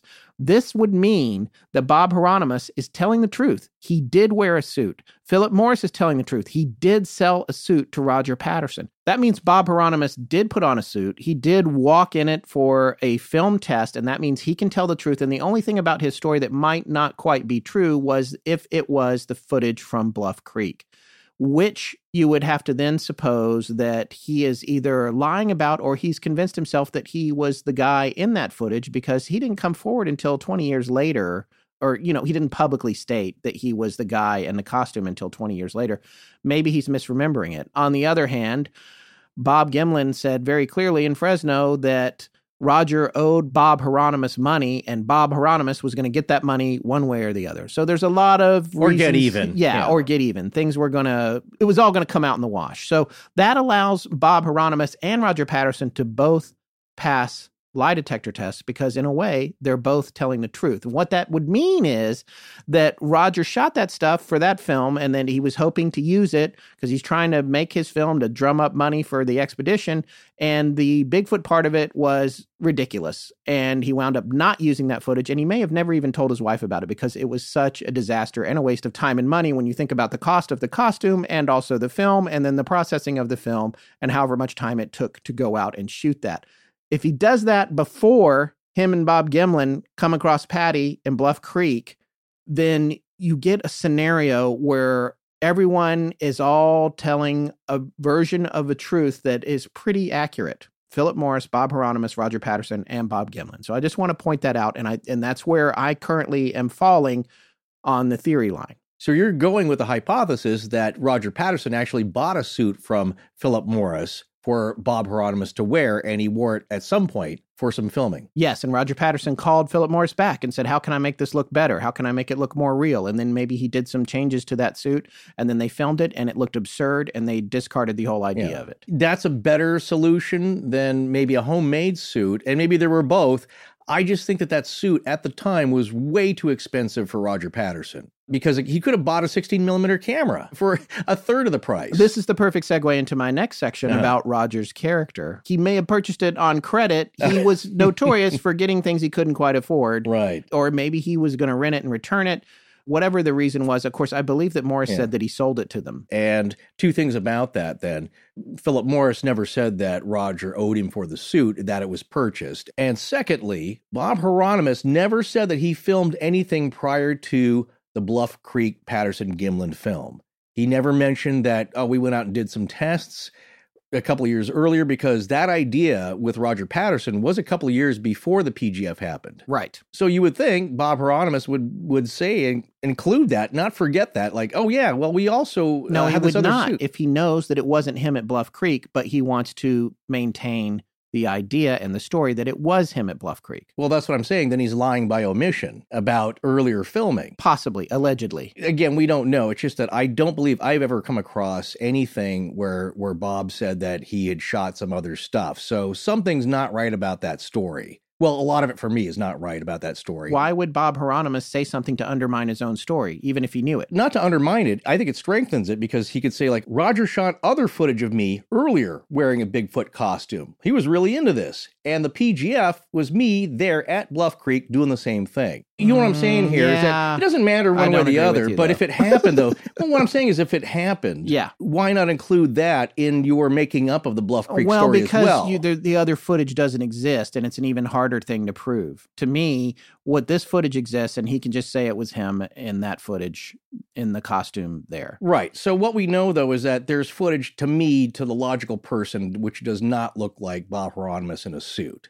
Okay, that's what he's claiming is real. Right. He's not claiming the other stuff, which might be real. Well, there's no proof of that. You know what I'm saying? But you don't have that footage to compare to. Right. So what I'm saying is that if it really happened that he was filmed a few years earlier, and more likely to me, wearing some kind of costume then that Roger made at home because that's what he could afford, maybe out of that horse hide, that stinky red horse hide, and it was really goofy looking because Roger made it himself. Roger had some artistic ability, but there's no evidence that he was a really good costume maker by any stretch. Right. So he makes this goofy suit, and maybe, like Bob Heironimus claimed, it is fur glued over a football helmet. Well, you're making a really good point here that I hadn't thought of until just now, so I'm glad you brought this up.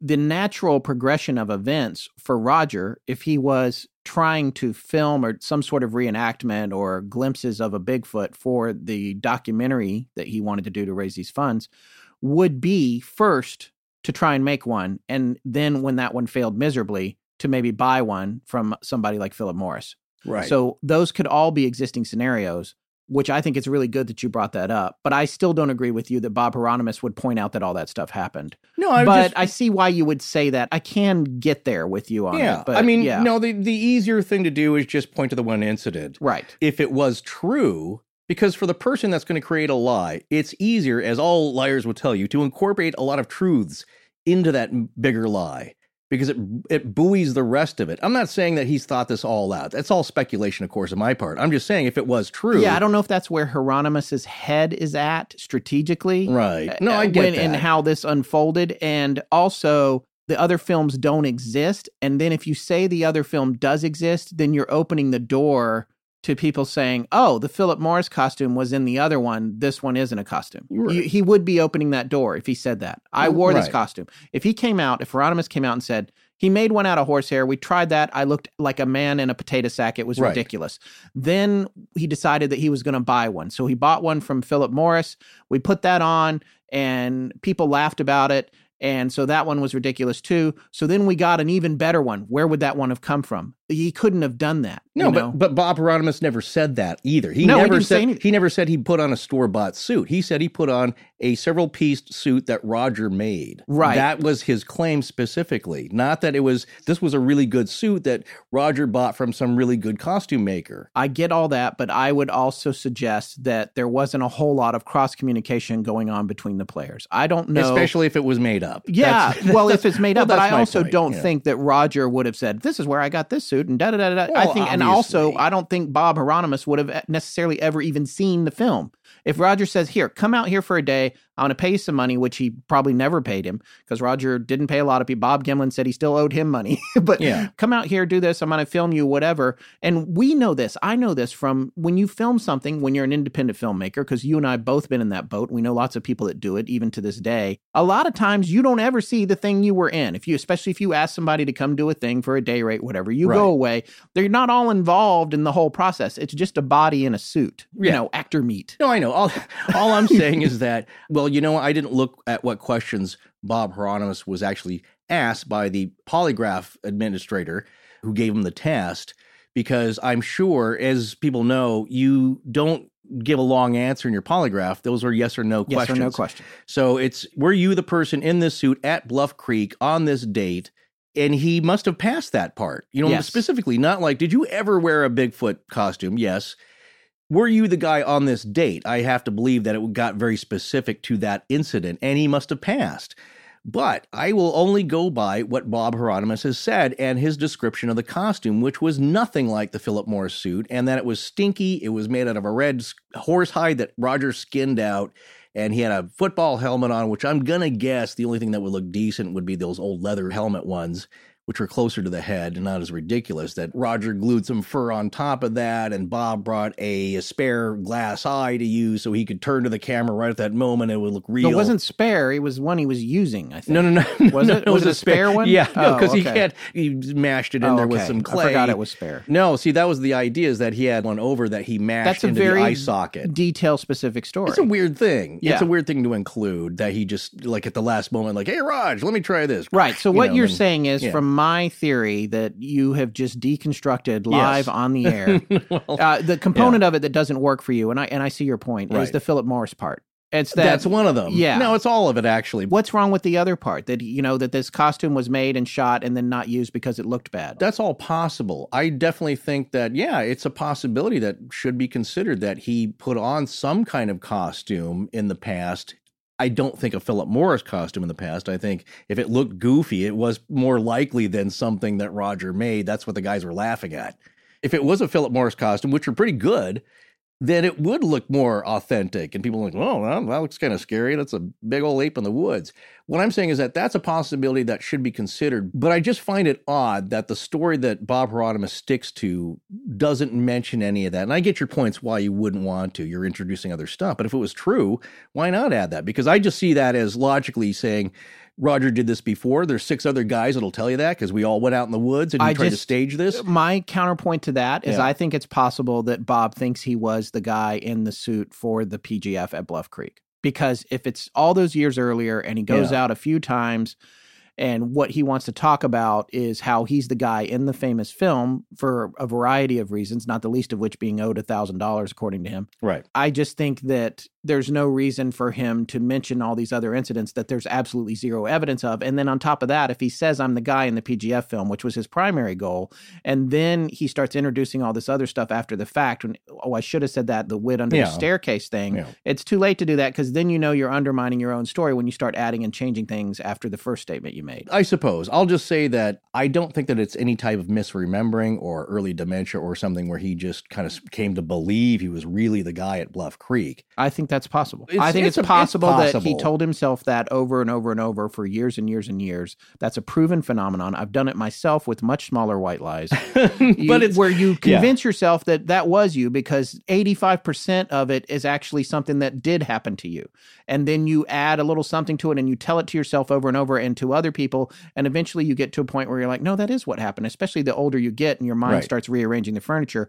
I believe that that is entirely possible with the case of Bob Heironimus, especially if he had gone out and put a suit on for Roger Patterson and been filmed in that suit and then started to piece all this together and come out about it 20 years later after telling all his friends in bars for decades that it was him in the suit and him in the suit. Mm. And then you know what? It was me in the suit. You know what? It was me in the suit at Bluff Creek. Really? Yes, that was me. But all total speculation. Indeed. Right. Every single Every component of it, which is the Yeah. case of all my theories here and my Sure. conclusions. Okay, very All good. right. So moving on to, to talk about Roger's character, Patterson's character, and sort of the assassination of it in a way by Greg Long in his book. There was a lot of things in the book about how Roger wanted to make money. Making money is not a crime. Anybody who needs food and shelter that lives in a capitalist society wants to make money because they need to eat and provide for their family. I do think that Roger was determined, if not obsessed, with proving that Bigfoot was real. And I also think that was based on actual experiences he had that he didn't have evidence of. I think that his quest to film Patty was born out of an experience he had earlier that he did not gather evidence of or proof of. And he had castings and he said that he had encounters. And I think he became obsessed with proving to the rest of the world that what he saw the first time that he didn't get any evidence of was real. So to me, I think that's what set him on this mission was proving that something that he saw was in fact a real thing. Well, it's like any researcher in the field. You get an, a piece of evidence, and some people hear stuff and they file it away, or it just becomes an interesting story to tell around the campfire. Same thing with ghosts. Some people have a ghost encounter they believe is real, and it's like, wow, I don't know what that was, but that's an interesting story I can tell to friends, or maybe not, because they'll think you're crazy. And some people have an experience and they become paranormal investigators and Right. write books and go for the rest of their lives on these ghost hunts and continue to be active in the field. Same thing with cryptids and Bigfoot. And Roger was one of those people that I believe, well, he said that he'd heard Bigfoot cries. And that was what was funny is that maybe they were real. It was some kind of strange Bigfoot call because remember, it was Ray Wallace had played them some recordings, I think on a cassette tape. Yes. And Roger goes, Oh, that doesn't really sound like anything because it was probably Ray Wallace screaming out in the woods or his wife, you know, trying to fake stuff. right. And maybe Roger had something that was more authentic. That sounded like a big guttural ape call. It's like, well, that's not really what we've got, but okay. Yes, authentic, just to remind everybody about Ray Wallace, this is the guy that made the fake Yes. Bigfoot track. You know, he made the molds or wood carvings, and then went out and left tracks all over the place. Right. Yeah. So that was his big claim and continued for years to do that. yeah. But in Roger's case, I believe you're right in that he had some experience out in the woods. A lot of people do eventually spend enough time in the woods. It's not that common still. It's a small percentage of people, but we've got a lot of stories just from people knew of people or had their own experience of something weird. And it's usually never a full on sighting, but tree knocking, rocks being thrown near people while they're out, all these common things that people have heard, grunting it's all the kind same kind of stuff. So I believe this may have happened to Roger. Well, he he said he had a little bit of experience with that, and he got the gold bug. He got bit, and he was just really interested from then on. But I don't think so much so as we see with other stories that we wonder about that people have a small experience where they gather some decent evidence, and then to keep that generating interest, maybe fake a few things. Yes. And their conviction is that, well, you know, I really did see some stuff and maybe I have to fake some things. We've seen that more than a few Yeah. times. The Yeah. first incident seems like something that really happened, and then for whatever personality tick or whatever with the, for the experiencer, it's like I need more people to believe this. So then they hoax secondary and tertiary events, Yeah. or they like the attention they've gotten that they've never gotten before, Right. and they continue to fabricate things to kind of stay in the limelight on that on Yeah. that scenario. So yeah, Yeah. I mean, that from- happens. Right. So I don't know if Roger actually faked some of those castings that he had, but he was definitely there on some investigations in southern Washington state, as we said before, that were investigated by other serious people that obviously Roger did not create. So he was interested in the phenomenon for years after until his death, and it was a lifelong passion. You're right. It's something that he thought, hey, if I can capture evidence or maybe film one even, or maybe make a documentary, some aspect of this where I'm fulfilling a passion that I'm really fascinated by and make a bunch of money, so much the better. But it doesn't seem very likely that he got all this together to stage a hoax for making a bunch of money because again, it's just a minute of film. So moving on, just briefly, I wanted to mention something that Jorma Taccone said when we had him on about playing Chaka in the Land of the Lost movie it was a quote that stood out in his uh, interview with us where he said, Longer hair lets you get away with more. And the first thing I thought when he said that, and that's something he obviously learned from being on the film and wearing costume, was that Patty's hair is not really all that long. She does not look like Chewbacca. The hair is short, more like what you would see on a silverback or a gorilla of some kind. And something else that Bob described to us in person about her was that the fur was worn away in the areas that it should be from the arm swinging or other friction areas that come naturally from body movement. Well, it's just like your little dog Lou. You know, her yeah. her fur is very thin and you can see where her joints are, where her legs are and on the belly. Yeah. So it's not like the fur on her back because that's where a lot of movement is. So if you look at Patty, if you look at the film carefully, it does look silvery or that you can see lighter colored skin on the sides where the arms are moving because again that's a high friction area. So again if it's a suit it's a very clever nice and accurate yeah, yeah. addition to the suit being accurate I also want to point out, you know, since this podcast is a matter of record on the PGF film, about the location, I just want to make it clear that the location of Bluff Creek has been positively identified, analyzed, scanned. The actual trees that were in the film have been found. There's no question that the film was shot in Bluff Creek. I want that to be absolutely clear. It was definitely not shot in Yakima or anywhere else for that matter. So, if the film was a hoax, we can definitively say that the location itself was not a hoax, and we know that for a fact. We talked about Ray Wallace a minute ago. Is it possible that he made the three sets of tracks that drew Roger Patterson to the area? Were those tracks fake? They were the ones around the construction equipment that I believe got back to Roger Patterson's wife, Patricia, who later said, Here's the story that I heard. You should go down to Bluff Creek and mm-hmm. check this out. And so there's that possibility that that drew him to the area and that gets us to the whole back to the whole Jose Chung's from Outer Space X Files episode about the idea of fakery being intermixed with what ultimately wound up being a real experience. And I want to touch on that again is that if Bigfoot is real and there's frequent sightings in this area, and then you also have people like Ray Wallace in the area making fake tracks, there's nothing that says those two things can't coexist other than if for you personally the possibility that Bigfoot doesn't exist. But right. if Bigfoot might exist, then there's no reason why someone making fake Bigfoot tracks, especially out alone in the woods, might actually even bump into a Bigfoot. At which yeah. point, the real Bigfoot might get mad and be like, "What are you, what are you, what are you doing?" well, maybe they'd be curious about seeing other tracks that weren't theirs. Yeah, because one thing that Ray Wallace as far as I've read, never mentioned was that he had different and varying sizes of big feet, big wooden feet that he had a friend carve for him. Yes. Maybe he did. That would certainly be a clever thing to add is that there's a junior, a mama, and uh, you know, it's the three bears, and that there's three various sizes. But I didn't see anything where Ray said that he had different variations of feet or different sizes, and there were three different sizes of feet found around the area. Now, the ones that were found around the bulldozer that Ray Wallace was trying to, I guess, prank one of his machine operator workers for him because Ray Wallace, I believe, owned the company that was up there. So it's the boss doing some shenanigans right up there. And like I said, that would be something I might even do. Not nowadays because it's a thing, but like it's just a kind of a funny like what barefoot giant made these? I you know no. I just read a thing on Reddit two days ago. It's probably a repost anyway, yeah. but it was about a guy who for a long time put on these giant penguin feet and marched all around yes. on this beach. Yeah. And I guess for like a decade, I don't know, I'm sure I'm getting the figures wrong. Everybody thought there was a huge 80 pound penguin. Yeah, exactly.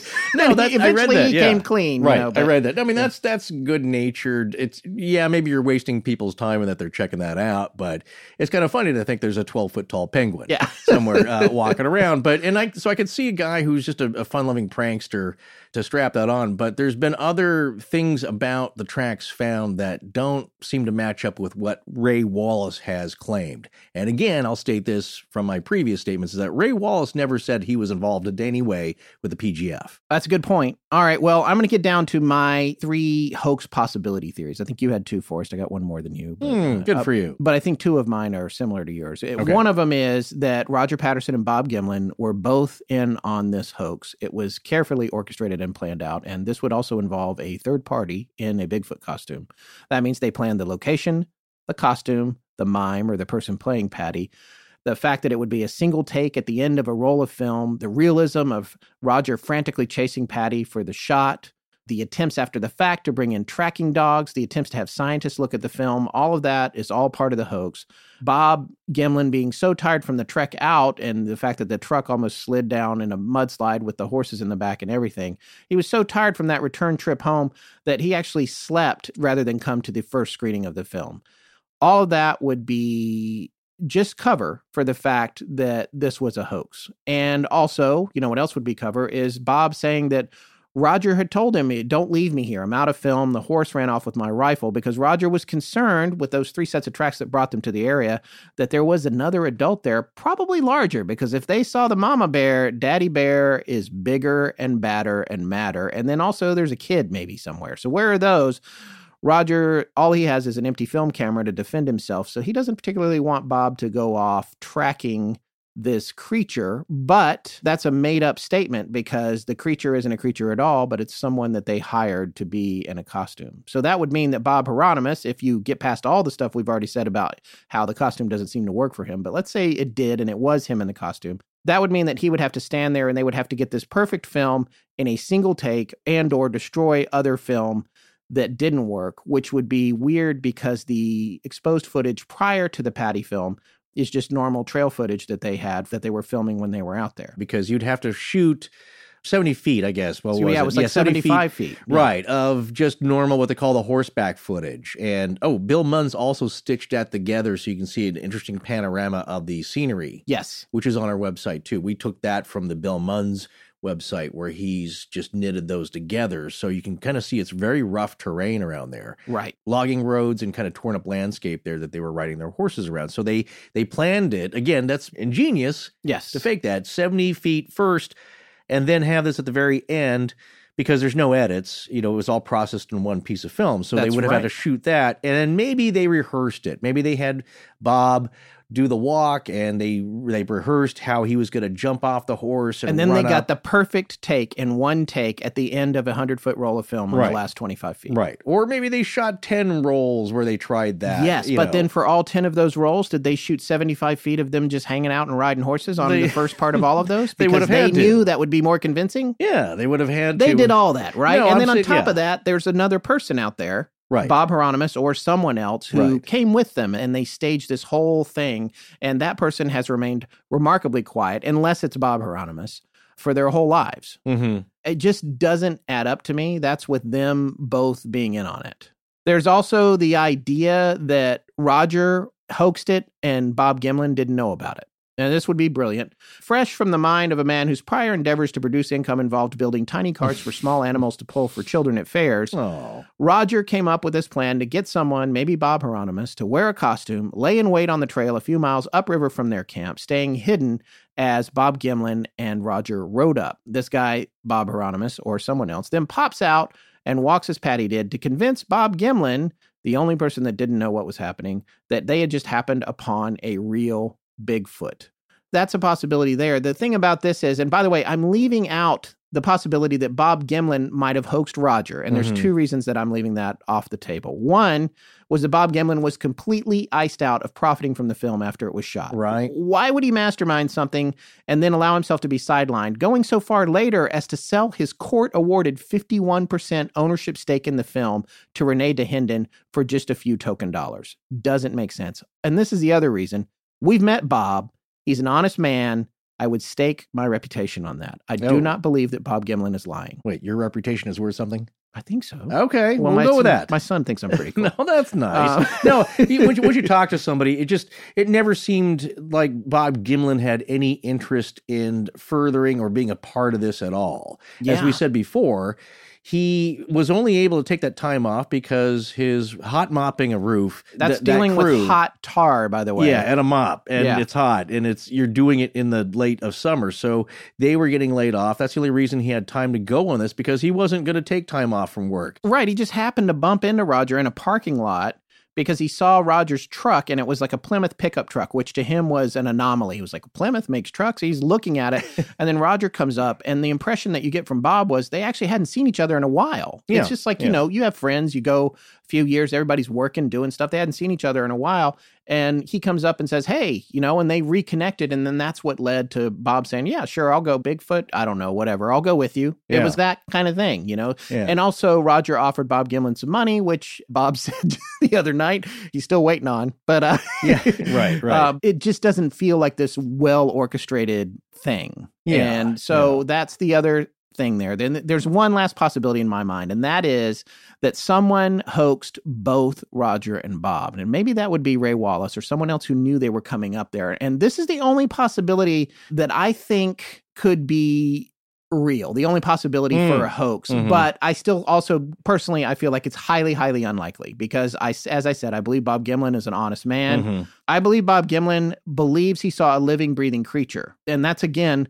quoting Bill Munns just as it appears. I believe Roger Patterson might have been a schemer, but I also think he had a good heart. Even when Greg Long seemingly tried to force Al DeAtley to declare Roger a shyster in his book, The Making of Bigfoot, Al refused to say Roger didn't have any integrity. All right, here's Greg Long just uh, leading into it's a little bit out of context. If you want to read all of this, you need to go to page 244 of The Making of Bigfoot, The Inside Story by Greg Long. This is from the hardcover copy of his book. This is Greg Long speaking.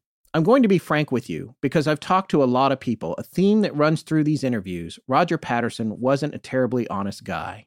Al DeAtley responds, I wouldn't, I don't want to, I don't think he, I'm not going to call him dishonest, but he, Greg Long interrupts, well, let's put it this way lack of integrity, maybe? Or, and DeAtley responds, well, his integrity was always in place by the fact that, you know, don't worry about it. I'll always pay you back.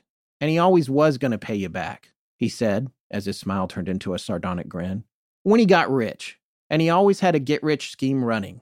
And I was involved in three of them. He was a good salesman. All right, so this is my point.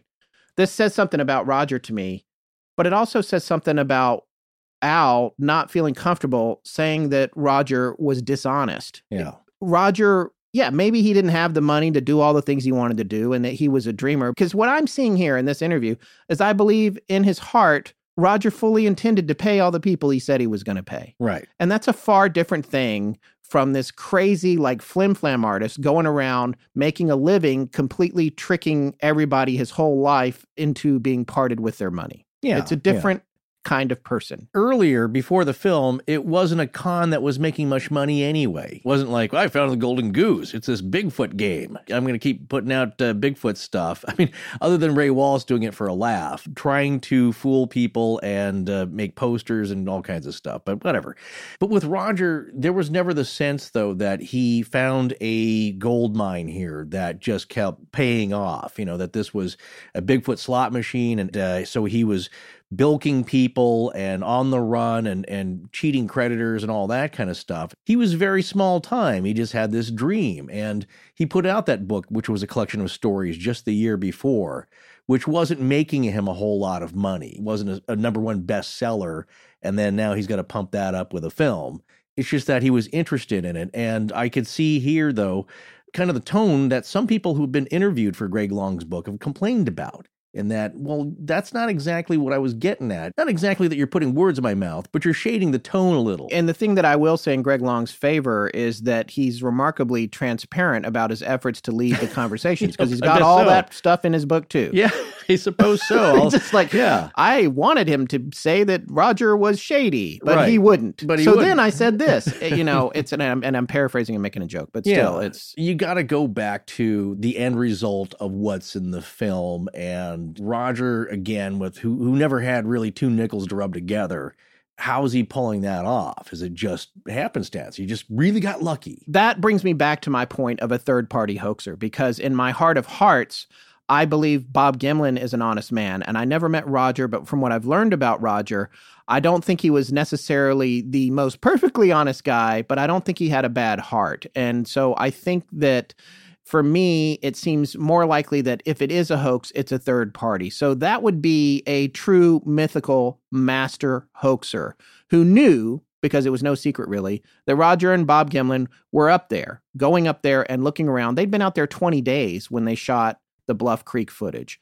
This guy procured the ultimate costume, laid in wait for them to ride up on their horses, all in hopes of convincing Roger, a man who seemed obsessed, an overused word, but appropriate here, with proving Bigfoot existed, and Bob Gimlin, someone who essentially was like, yeah, sure, I'll go with you, that they had seen a creature. But who would that person be in the costume? It doesn't seem like it would be Ray Wallace. He made fake feet.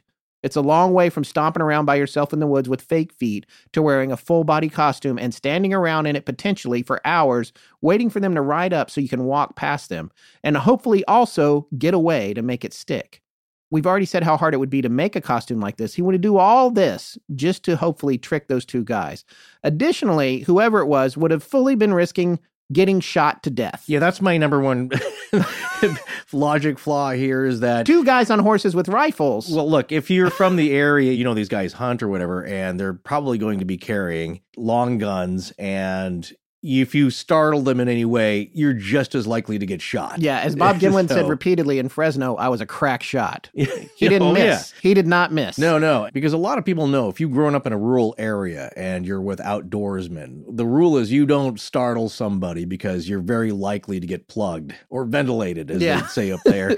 so it's very risky to come popping out wearing a uh, a big hairy suit because you could most likely be mistaken for a bear, and they don't know if you're being charged or not. So that alone is like that's really foolhardy for somebody to just jump out at Roger and Bob wearing a big old hairy what looks like to me a bear suit upon Yeah. first glance. But you had made a point about Ray Wallace kind of feeling bad for Roger because he knew Roger was ill and maybe didn't have a long time to live and had this obsession with Bigfoot. Yeah, that's what was reported by Ray Wallace in that newspaper article that we dug up.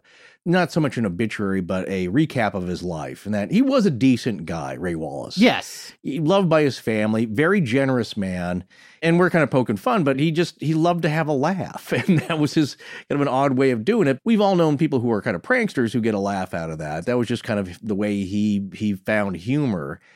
But also being a decent hearted person, Ray Wallace did feel sorry for Roger in hearing that his cancer was essentially uncurable. And especially back then, they they didn't have all the options we do now. And he did want to give him maybe one last thrill. That's according to Ray Wallace. He said, You go down there and you'll see something. That's the Jose Chung thing. Maybe he did leave footprints and he knew that Roger would find them. But again, he never claimed that, like, you go down there and I'll be wearing a suit, or you'll see somebody in a suit, or Yeah. you'll just see something. I think he just meant footprints. And as you said earlier, he claimed he never had anything to do with the Patterson Gimlin film, even though he came clean about everything else he did while he was live with the tracks and everything. He said he never had anything to do with the Patterson Gimlin film. That's right. So that means if it wasn't Ray Wallace, it would have to be somebody else, someone I'm going to call Perpetrator X. Perp X is a genius hoaxer, the likes of which the world has never seen. Mm. A person capable of creating a costume in 1967 that has defied 50 years of constantly improving emerging technological analysis of the film. A costume with no seams, a costume that not one single person has ever replicated and filmed in a comparative way that wasn't completely laughable. A costume that has never been found and no equal has ever been displayed in 52 years as of this recording.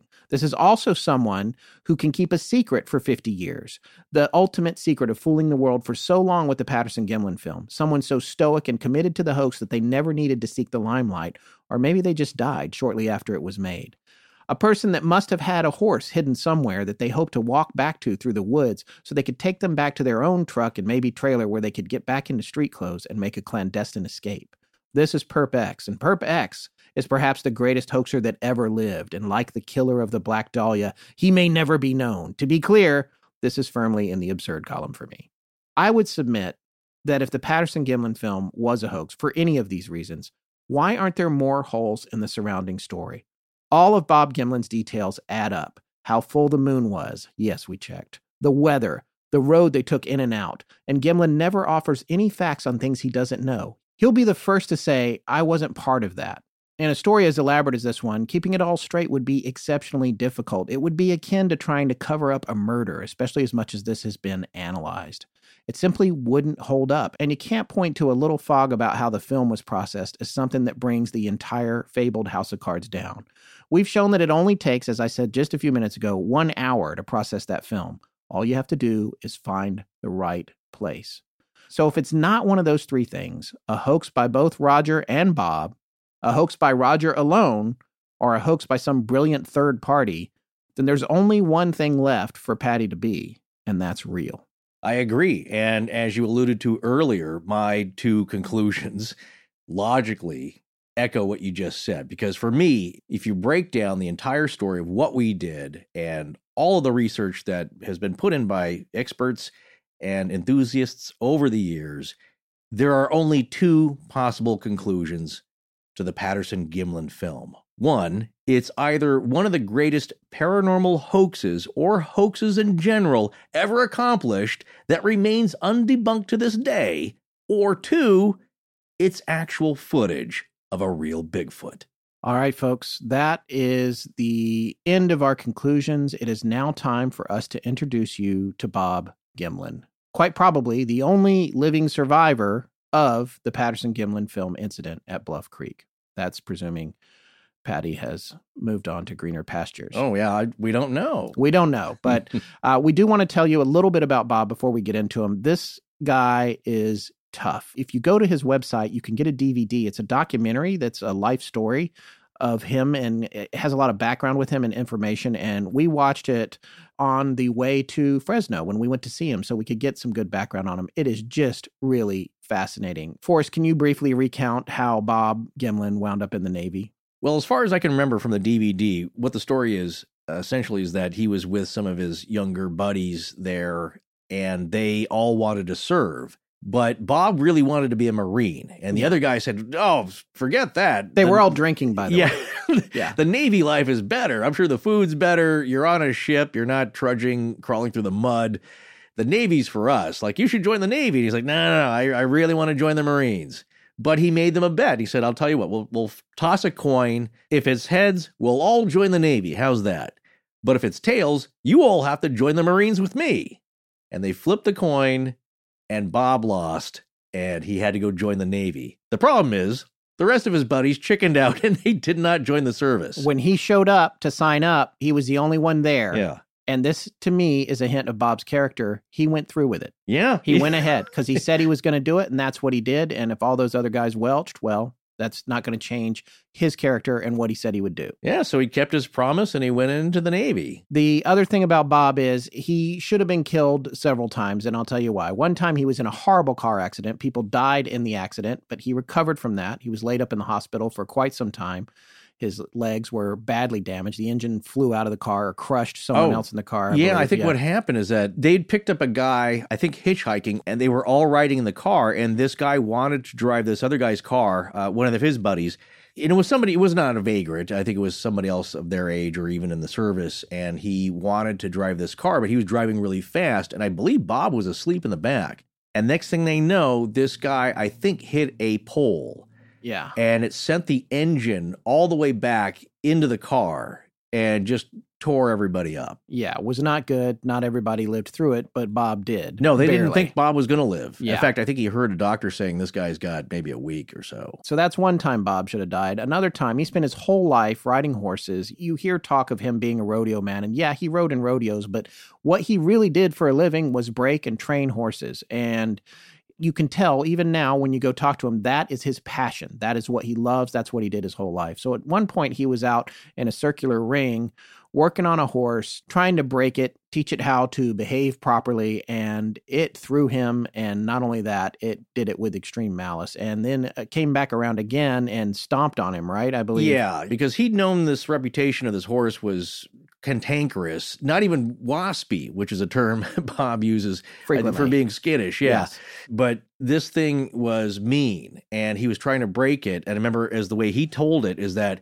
he pulled back on those reins and it was rearing up on him and then threw him. And but what happened is that it bucked him off. And then when he was in midair, this thing back kicked him in the chest and snapped his sternum in midair. Then he's lying on the ground and he's trying to crawl to the house or the exit of the corral, like a 60 footer pen there. This is the Bruce pen. Lee of horses. Came back around and trampled him. So he's about, I think, 85 feet or something. Don't quote us on exactly from his cabin or his house. And he is almost at death's door, but he crawls across the ground over to his house. And I think he has some problem getting inside the door. I can't remember if he even got inside, but then his wife comes he did. home. He's bleeding. Yeah, he's and bleeding, His he can't chest, uh, breathe. his sternum is snapped in half, and he's having trouble breathing. He can't even lift himself up to sit in the chair. right. point. And so his wife says, I'm going to take you to the hospital. And Bob says, No, I don't want to die in a hospital. Don't take me anywhere. Just get me into the bed. And he gets in the bed and waits to die. Propped up Sitting at this up. point. Yeah. Yeah. So he's in there, I think, a couple of days, and it becomes clear that he's not going to die. Yeah. At which point he goes to see somebody and they figure out what's wrong with him and he slowly gets nursed back to health. I just want to say again, this is a sign of very stout character and a very tough man. These stories are it's not the kind of stories you hear these days Right. about people. So I well, think I also want to remind everyone that he was pushed aside by Roger Patterson and probably more specifically Al DeAtley when the Patterson Gimlin film was processed and they wanted to take it on the road to make money off of it. And he got pretty upset about that. But by the same token, it was not great for him and his family. And you'll hear him talk a little bit about that tonight and what his wife went through during this whole ordeal. But even as mad as that made him, when Roger Patterson wound up being on his deathbed just a few years later, Bob buried the hatchet. Again, I think that points a lot to Bob's character and the kind of person he was. Even though he got screwed out of a fair amount of money that was made out of that film, when Roger was dying, he went to visit him in the hospital. I don't think anyone who meets Bob Gimlin can think he's lying about everything that happened. I, for one, no longer believe the Patterson Gimlin film is a hoax. I believe it's real. And I believe Roger Patterson and Bob Gimlin captured the holy grail of Bigfoot evidence. And that for complex psychological reasons, the world at large refuses to accept or believe it. Tonight, you can judge for yourself after you hear our interview with Bob Gimlin. We only had a few minutes with him and we were using some new gear, so it's going to sound a little different from what you normally hear. We had a field microphone that's uh, new to our portfolio. I'd like to thank Jim Harold for recommending that piece of equipment. Since we only had about 30 minutes with him, it was the end of a long night. He had already been on stage for well over an hour. He's 87 years old and had to get up at 4 a.m. the next morning. We were trying to keep it brief. We asked him not to tell the story again. He's told the story a million times. You can find that story on YouTube. You want to hear him talk about what happened in Bluff Creek? It's on YouTube. But we did ask him some other questions. We're going to finish this series and tonight's episode with Bob Gimlin. We hope you've enjoyed it. We're sitting here with the Bob Gimlin. It's really the chance of a lifetime. We drove up from Los Angeles to see you today, Bob. It's really great to see you, and we appreciate you staying up a little bit late to talk to us. I know you have to get up so early tomorrow. Well, yeah, that's okay. I mean, uh, get to talk to you guys is a pleasure, and uh, we'll just work with it. One of the first questions I wanted to ask you about, again, was that feeling you had when you first came upon Patty or, or before you came upon Patty. Did you have any kind of sense? Because I imagine you do, being a tracker and a hunter, sometimes you might sense that something's there before you see it. Did you have anything like that going on? Well, no, I didn't because I was just riding along, leisurely riding along, enjoying the weather and enjoying everything. So I didn't really have any sense of that was going to have anything happen. You know, went around the bend in the creek there, and there she stood. For you, when you first saw her, did you have a, a, a fight or flight sense, or was it? Did you feel threatened, or were you in shock, or were you pretty calm, or how how did you feel in that first moment? Well, I wasn't really too excited, and I didn't get scared because we'd been down there riding many, many miles for almost a month. We'd been down there for 20 days. I just thought, oh, my God, they really do exist. So it was a it was a revelation for you. Yes, absolutely. It's my understanding and our understanding from just research and reading about your experience and everything. It, it got to a point where I don't think you probably expected everything that came down on you, all the skeptics and that sort of thing. And, and your wife maybe had asked you to stop talking about it, so you decided to just lay low for a while. Oh yeah, yeah, definitely. Because my wife was really disappointed, and you know she'd come home crying and saying, "Well, I." Uh, you know, I went through a whole bunch of static today about it, and I'd say, "Honey, just don't pay no attention." She said, "I have to. I'm a teller at the bank. At the bank." And she said, they come up there and start talking to me while I'm working. And I said, oh, yeah. And I felt bad about it, but there was nothing I could do about it, you know. And then when she went to strictly just uh, the bookkeeping part of it, well, then that was kind of a blessing for her. We just talked to Bill Munns for two hours yesterday, Oh, and he said to tell you hello. By the way, Well, I hey, I my hat comes off to Bill. He's a great guy, and I just I feel bad about not staying in contact with him, but I just get really busy, and I can't hear. If I don't have my hearing aids in, I can't hear nothing, so I don't do much calling. Well, that's I, it's fine. He didn't seem to have one ounce of animosity towards you. He said to tell you hello and that he hoped you were doing well. So, Well, I, same way, my same thing go back to Bill. Goes back to Bill because he's a great guy. yeah, we really enjoyed his book. And I, you know, one of the things that we had discussed with him, and this was uh what I wanted to ask you about, and Forrest and I both wanted to ask you a little bit about, was do you think there was any possibility? Because when you look at all the stories about, you know, the Morrises and the costumes, and also Bob Heironimus, who you talked a little bit about, do you think there's any possibility that Roger might have had a costume and was trying to film some, for the docudrama and all that before you guys came across Patty, that, and it was something that you might not have known about? Well, it's possible because I didn't I didn't have that much time with Roger, you know, and it's possible that it, this all happened, you know, but I never knew about it. Never knew anything about anything that was going on. The only thing that I remember is when Roger was getting uh, quite a few months before that, he was kind of getting to uh, getting some work done to get a documentary to generate enough revenue to put an expedition down there, and I did some tracking and riding horses for him, and then of course that all dropped and he never did finish it up. Didn't bother me none because I was riding the horses anyway, and and I'd ride off places where the white guys wouldn't ride, and so I didn't care. I mean, I'd go right straight off the side of a mountain and uh, the back fate sliding up underneath the nose, and a lot of those guys wouldn't do that, but it didn't bother me. You know, I mean, God, I'd done that all in my life. I want to ask you a tracking question because I know you're a skilled tracker and you had experience in that. And during that time when you had wanted to track her, the impression that we got was that Roger, you know, he was concerned because his horse had uh, ridden off with his gun and he was uh, maybe wanted to go back and get the uh, plaster or whatever you guys were using to pour the tracks and that sort of thing. But when you were actively tracking her, when you had gone up and you found the wet footprint and all that, what was tracking her like? Was that like, did you feel a little bit like you might were tracking a human or? Well, yeah, basically, because it already appeared to be a human type creature, you know, walking like it did and, and swinging its arms and everything just appeared to be a human type creature. And so when we went up and found a half of wet track, it stepped in the creek, of course, and then stepped on the, a flat rock, and there was half of a track there. And then went right on up through the rocks and the cliff and I wanted to follow up through there because I could see where it scratched and broke rocks and stuff going up through there. And of course, Roger didn't want me to, and all I wanted to do is see it again. That's why I wanted to ride after it immediately when it disappeared. Then Roger didn't want me to do that because he wanted to get his horse caught up and get more film in the camera. And uh, you know, there were so many things happened so quick, so much, uh, and we were running short of time because uh, up there, you know, in the mountains at four o'clock, it's getting a little bit uh, waspy, a little bit late. And uh, so by the time we got down out of there, it would have been pitch dark. So, Did you go back and try and follow the track after like Roger got his horse back and you got the you got the pack horse back? And when you were looking at the footprint, did you try and follow it into the brush? Where do you think it went? I mean, it, I know you said it went kind of up the hill, but well, well, this is quite a lot. See, there's mountains the downfall and stuff caused kind of a jam here, and the creek went around. And there's a mountain over here, and a mountain up here, and a mountain back here. Well, not a, I mean, pretty steep, not Yeah. not bad.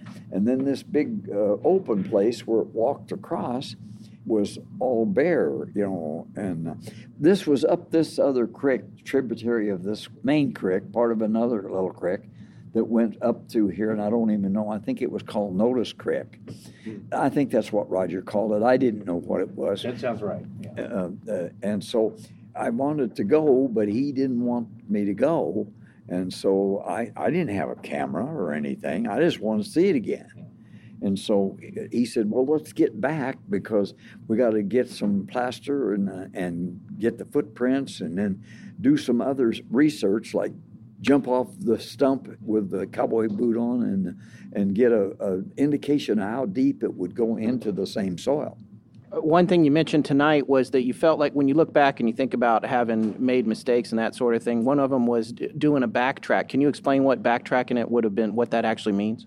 Well, yes, yes, I can. Backtracking would have been we would have bent back and went where it came from instead of where it went. That was one of the mistakes we made instead of going and seeing how it got up to the creek or whether it waded up the creek or what. We didn't because we were so busy doing other things, getting other things done. When you first saw her, was Roger in her li- your line of sight so that you saw whatever was happening with his horse? You saw him fall, or you did not actually witness that happening? No, I witnessed all of it. Yeah. all of it. Yeah, he was with. o- He was only three or four horse lengths ahead of me. And your horse didn't buck. It got kind of, as you said, kind of waspy, but you didn't get thrown or anything. No, no, no, no, no. I was, I was, I'd rode a lot of rough horses, uh, and it would have took a pretty good horse to unseat me, you know, uh, when I was like 36 years old. It did react though because people because Bob Heironimus was saying that well you know that was an old trail horse and he wouldn't have reacted at all. But he did react a lot, but I stayed on him and uh, kept him under control. Yeah. some video we saw of you on YouTube already, and also we watched your film. There was some suggestion that w- when she, I think in the film you saw her for a lot longer, obviously, than she was filmed. But that look back, you think that was related to you dismounting? I'm quite sure it was because she never made that effort to do that until I started to get off the horse, until I got off the horse. We had a theory that uh, maybe the horses were not for her perceived really as a threat. She didn't recognize that humans were there or on them. And then when you separated yourself, that was a new kind of threat to her. Well, it could have been, you know, it'd all be speculation, but I would imagine that uh, the movement or whatever, and then, yeah, and it would have been one unit or one with as, as long as I was mounted on her. But of course, when Roger was trying to get off his horse, she was just turning to walk away. With regard to Al DeAtley, and as best we can tell, it seems a little bit. You actually used the word on stage tonight. You were talking about somebody else or something else, but opportunistic. It seems a little bit like Al had he saw dollar signs with this thing once it was on film, and you kind of got squeezed out of the picture. Absolutely, yeah. When we came back off the trips and stuff, I said, I got to go back to work and get some money coming in. Because all we'd sold is a, a store to um, Argosy. And uh, of course, Al always took care of all the money and everything. And he said, Well, Bob, I'll give you a third. I was supposed to be a third partner. And uh, the check that he gave me, I was going to buy tires for my car. The check he gave me bounced.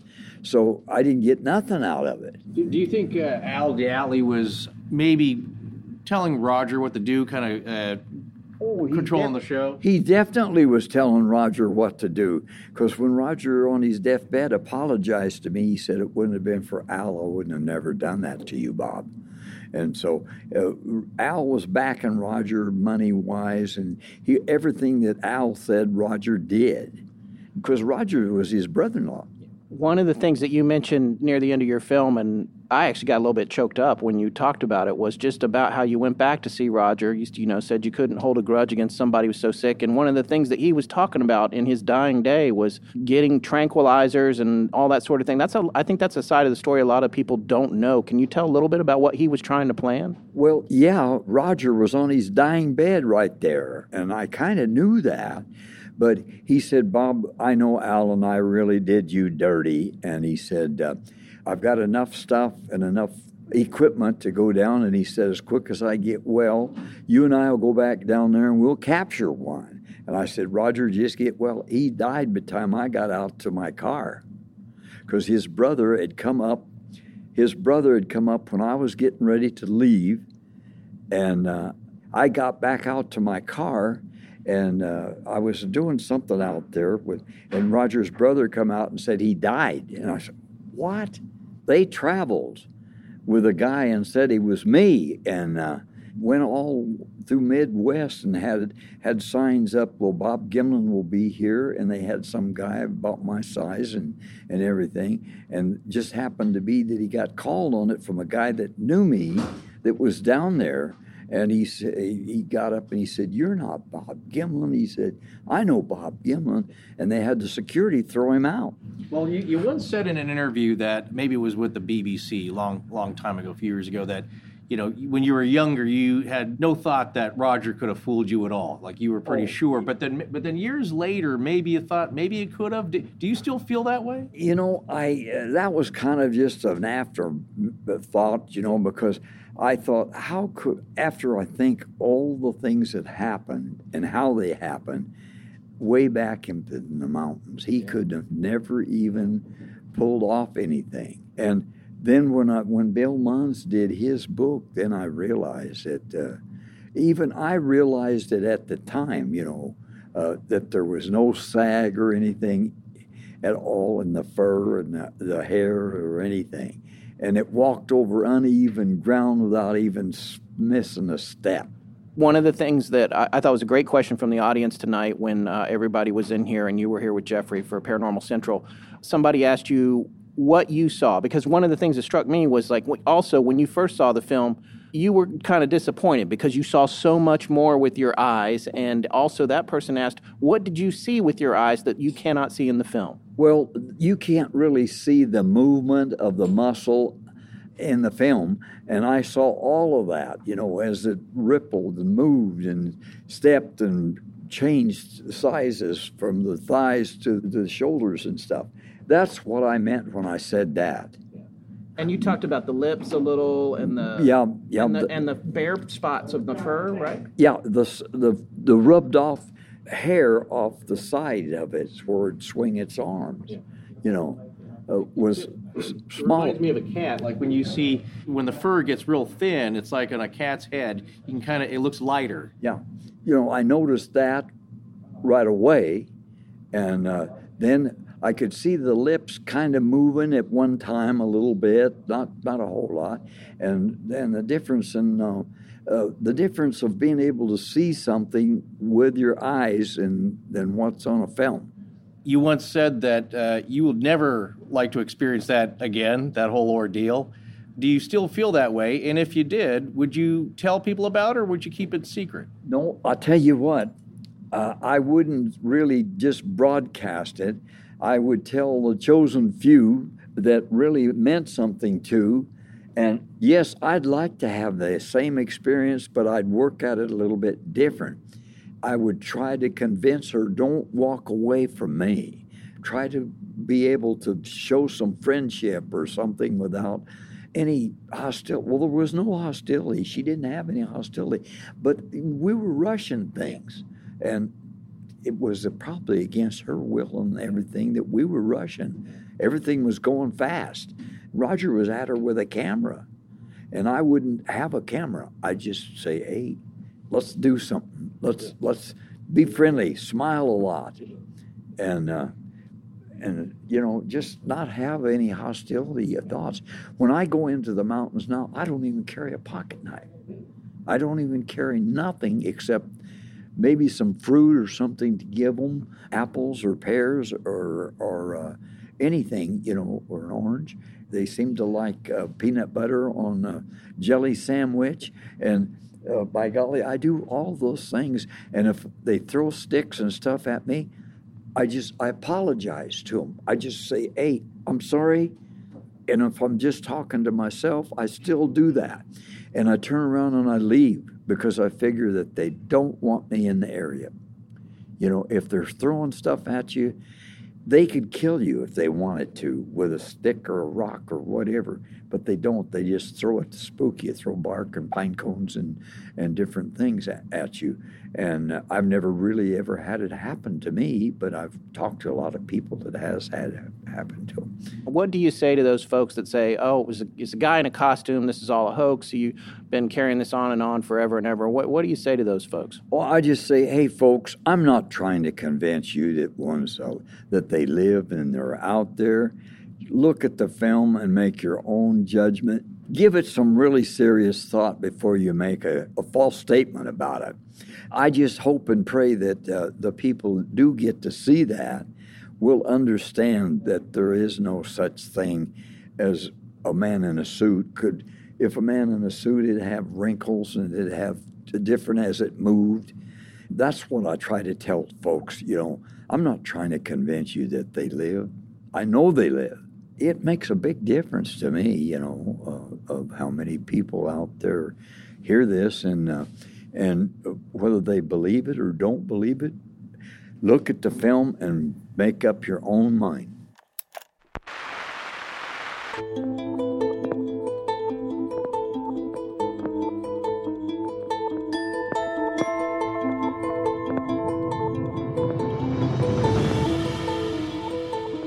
That's going to wrap up our series on the Patterson Gimlin film. We're dark next week, but we'll be back the week after that with special guest parapsychologist Brandon Massullo.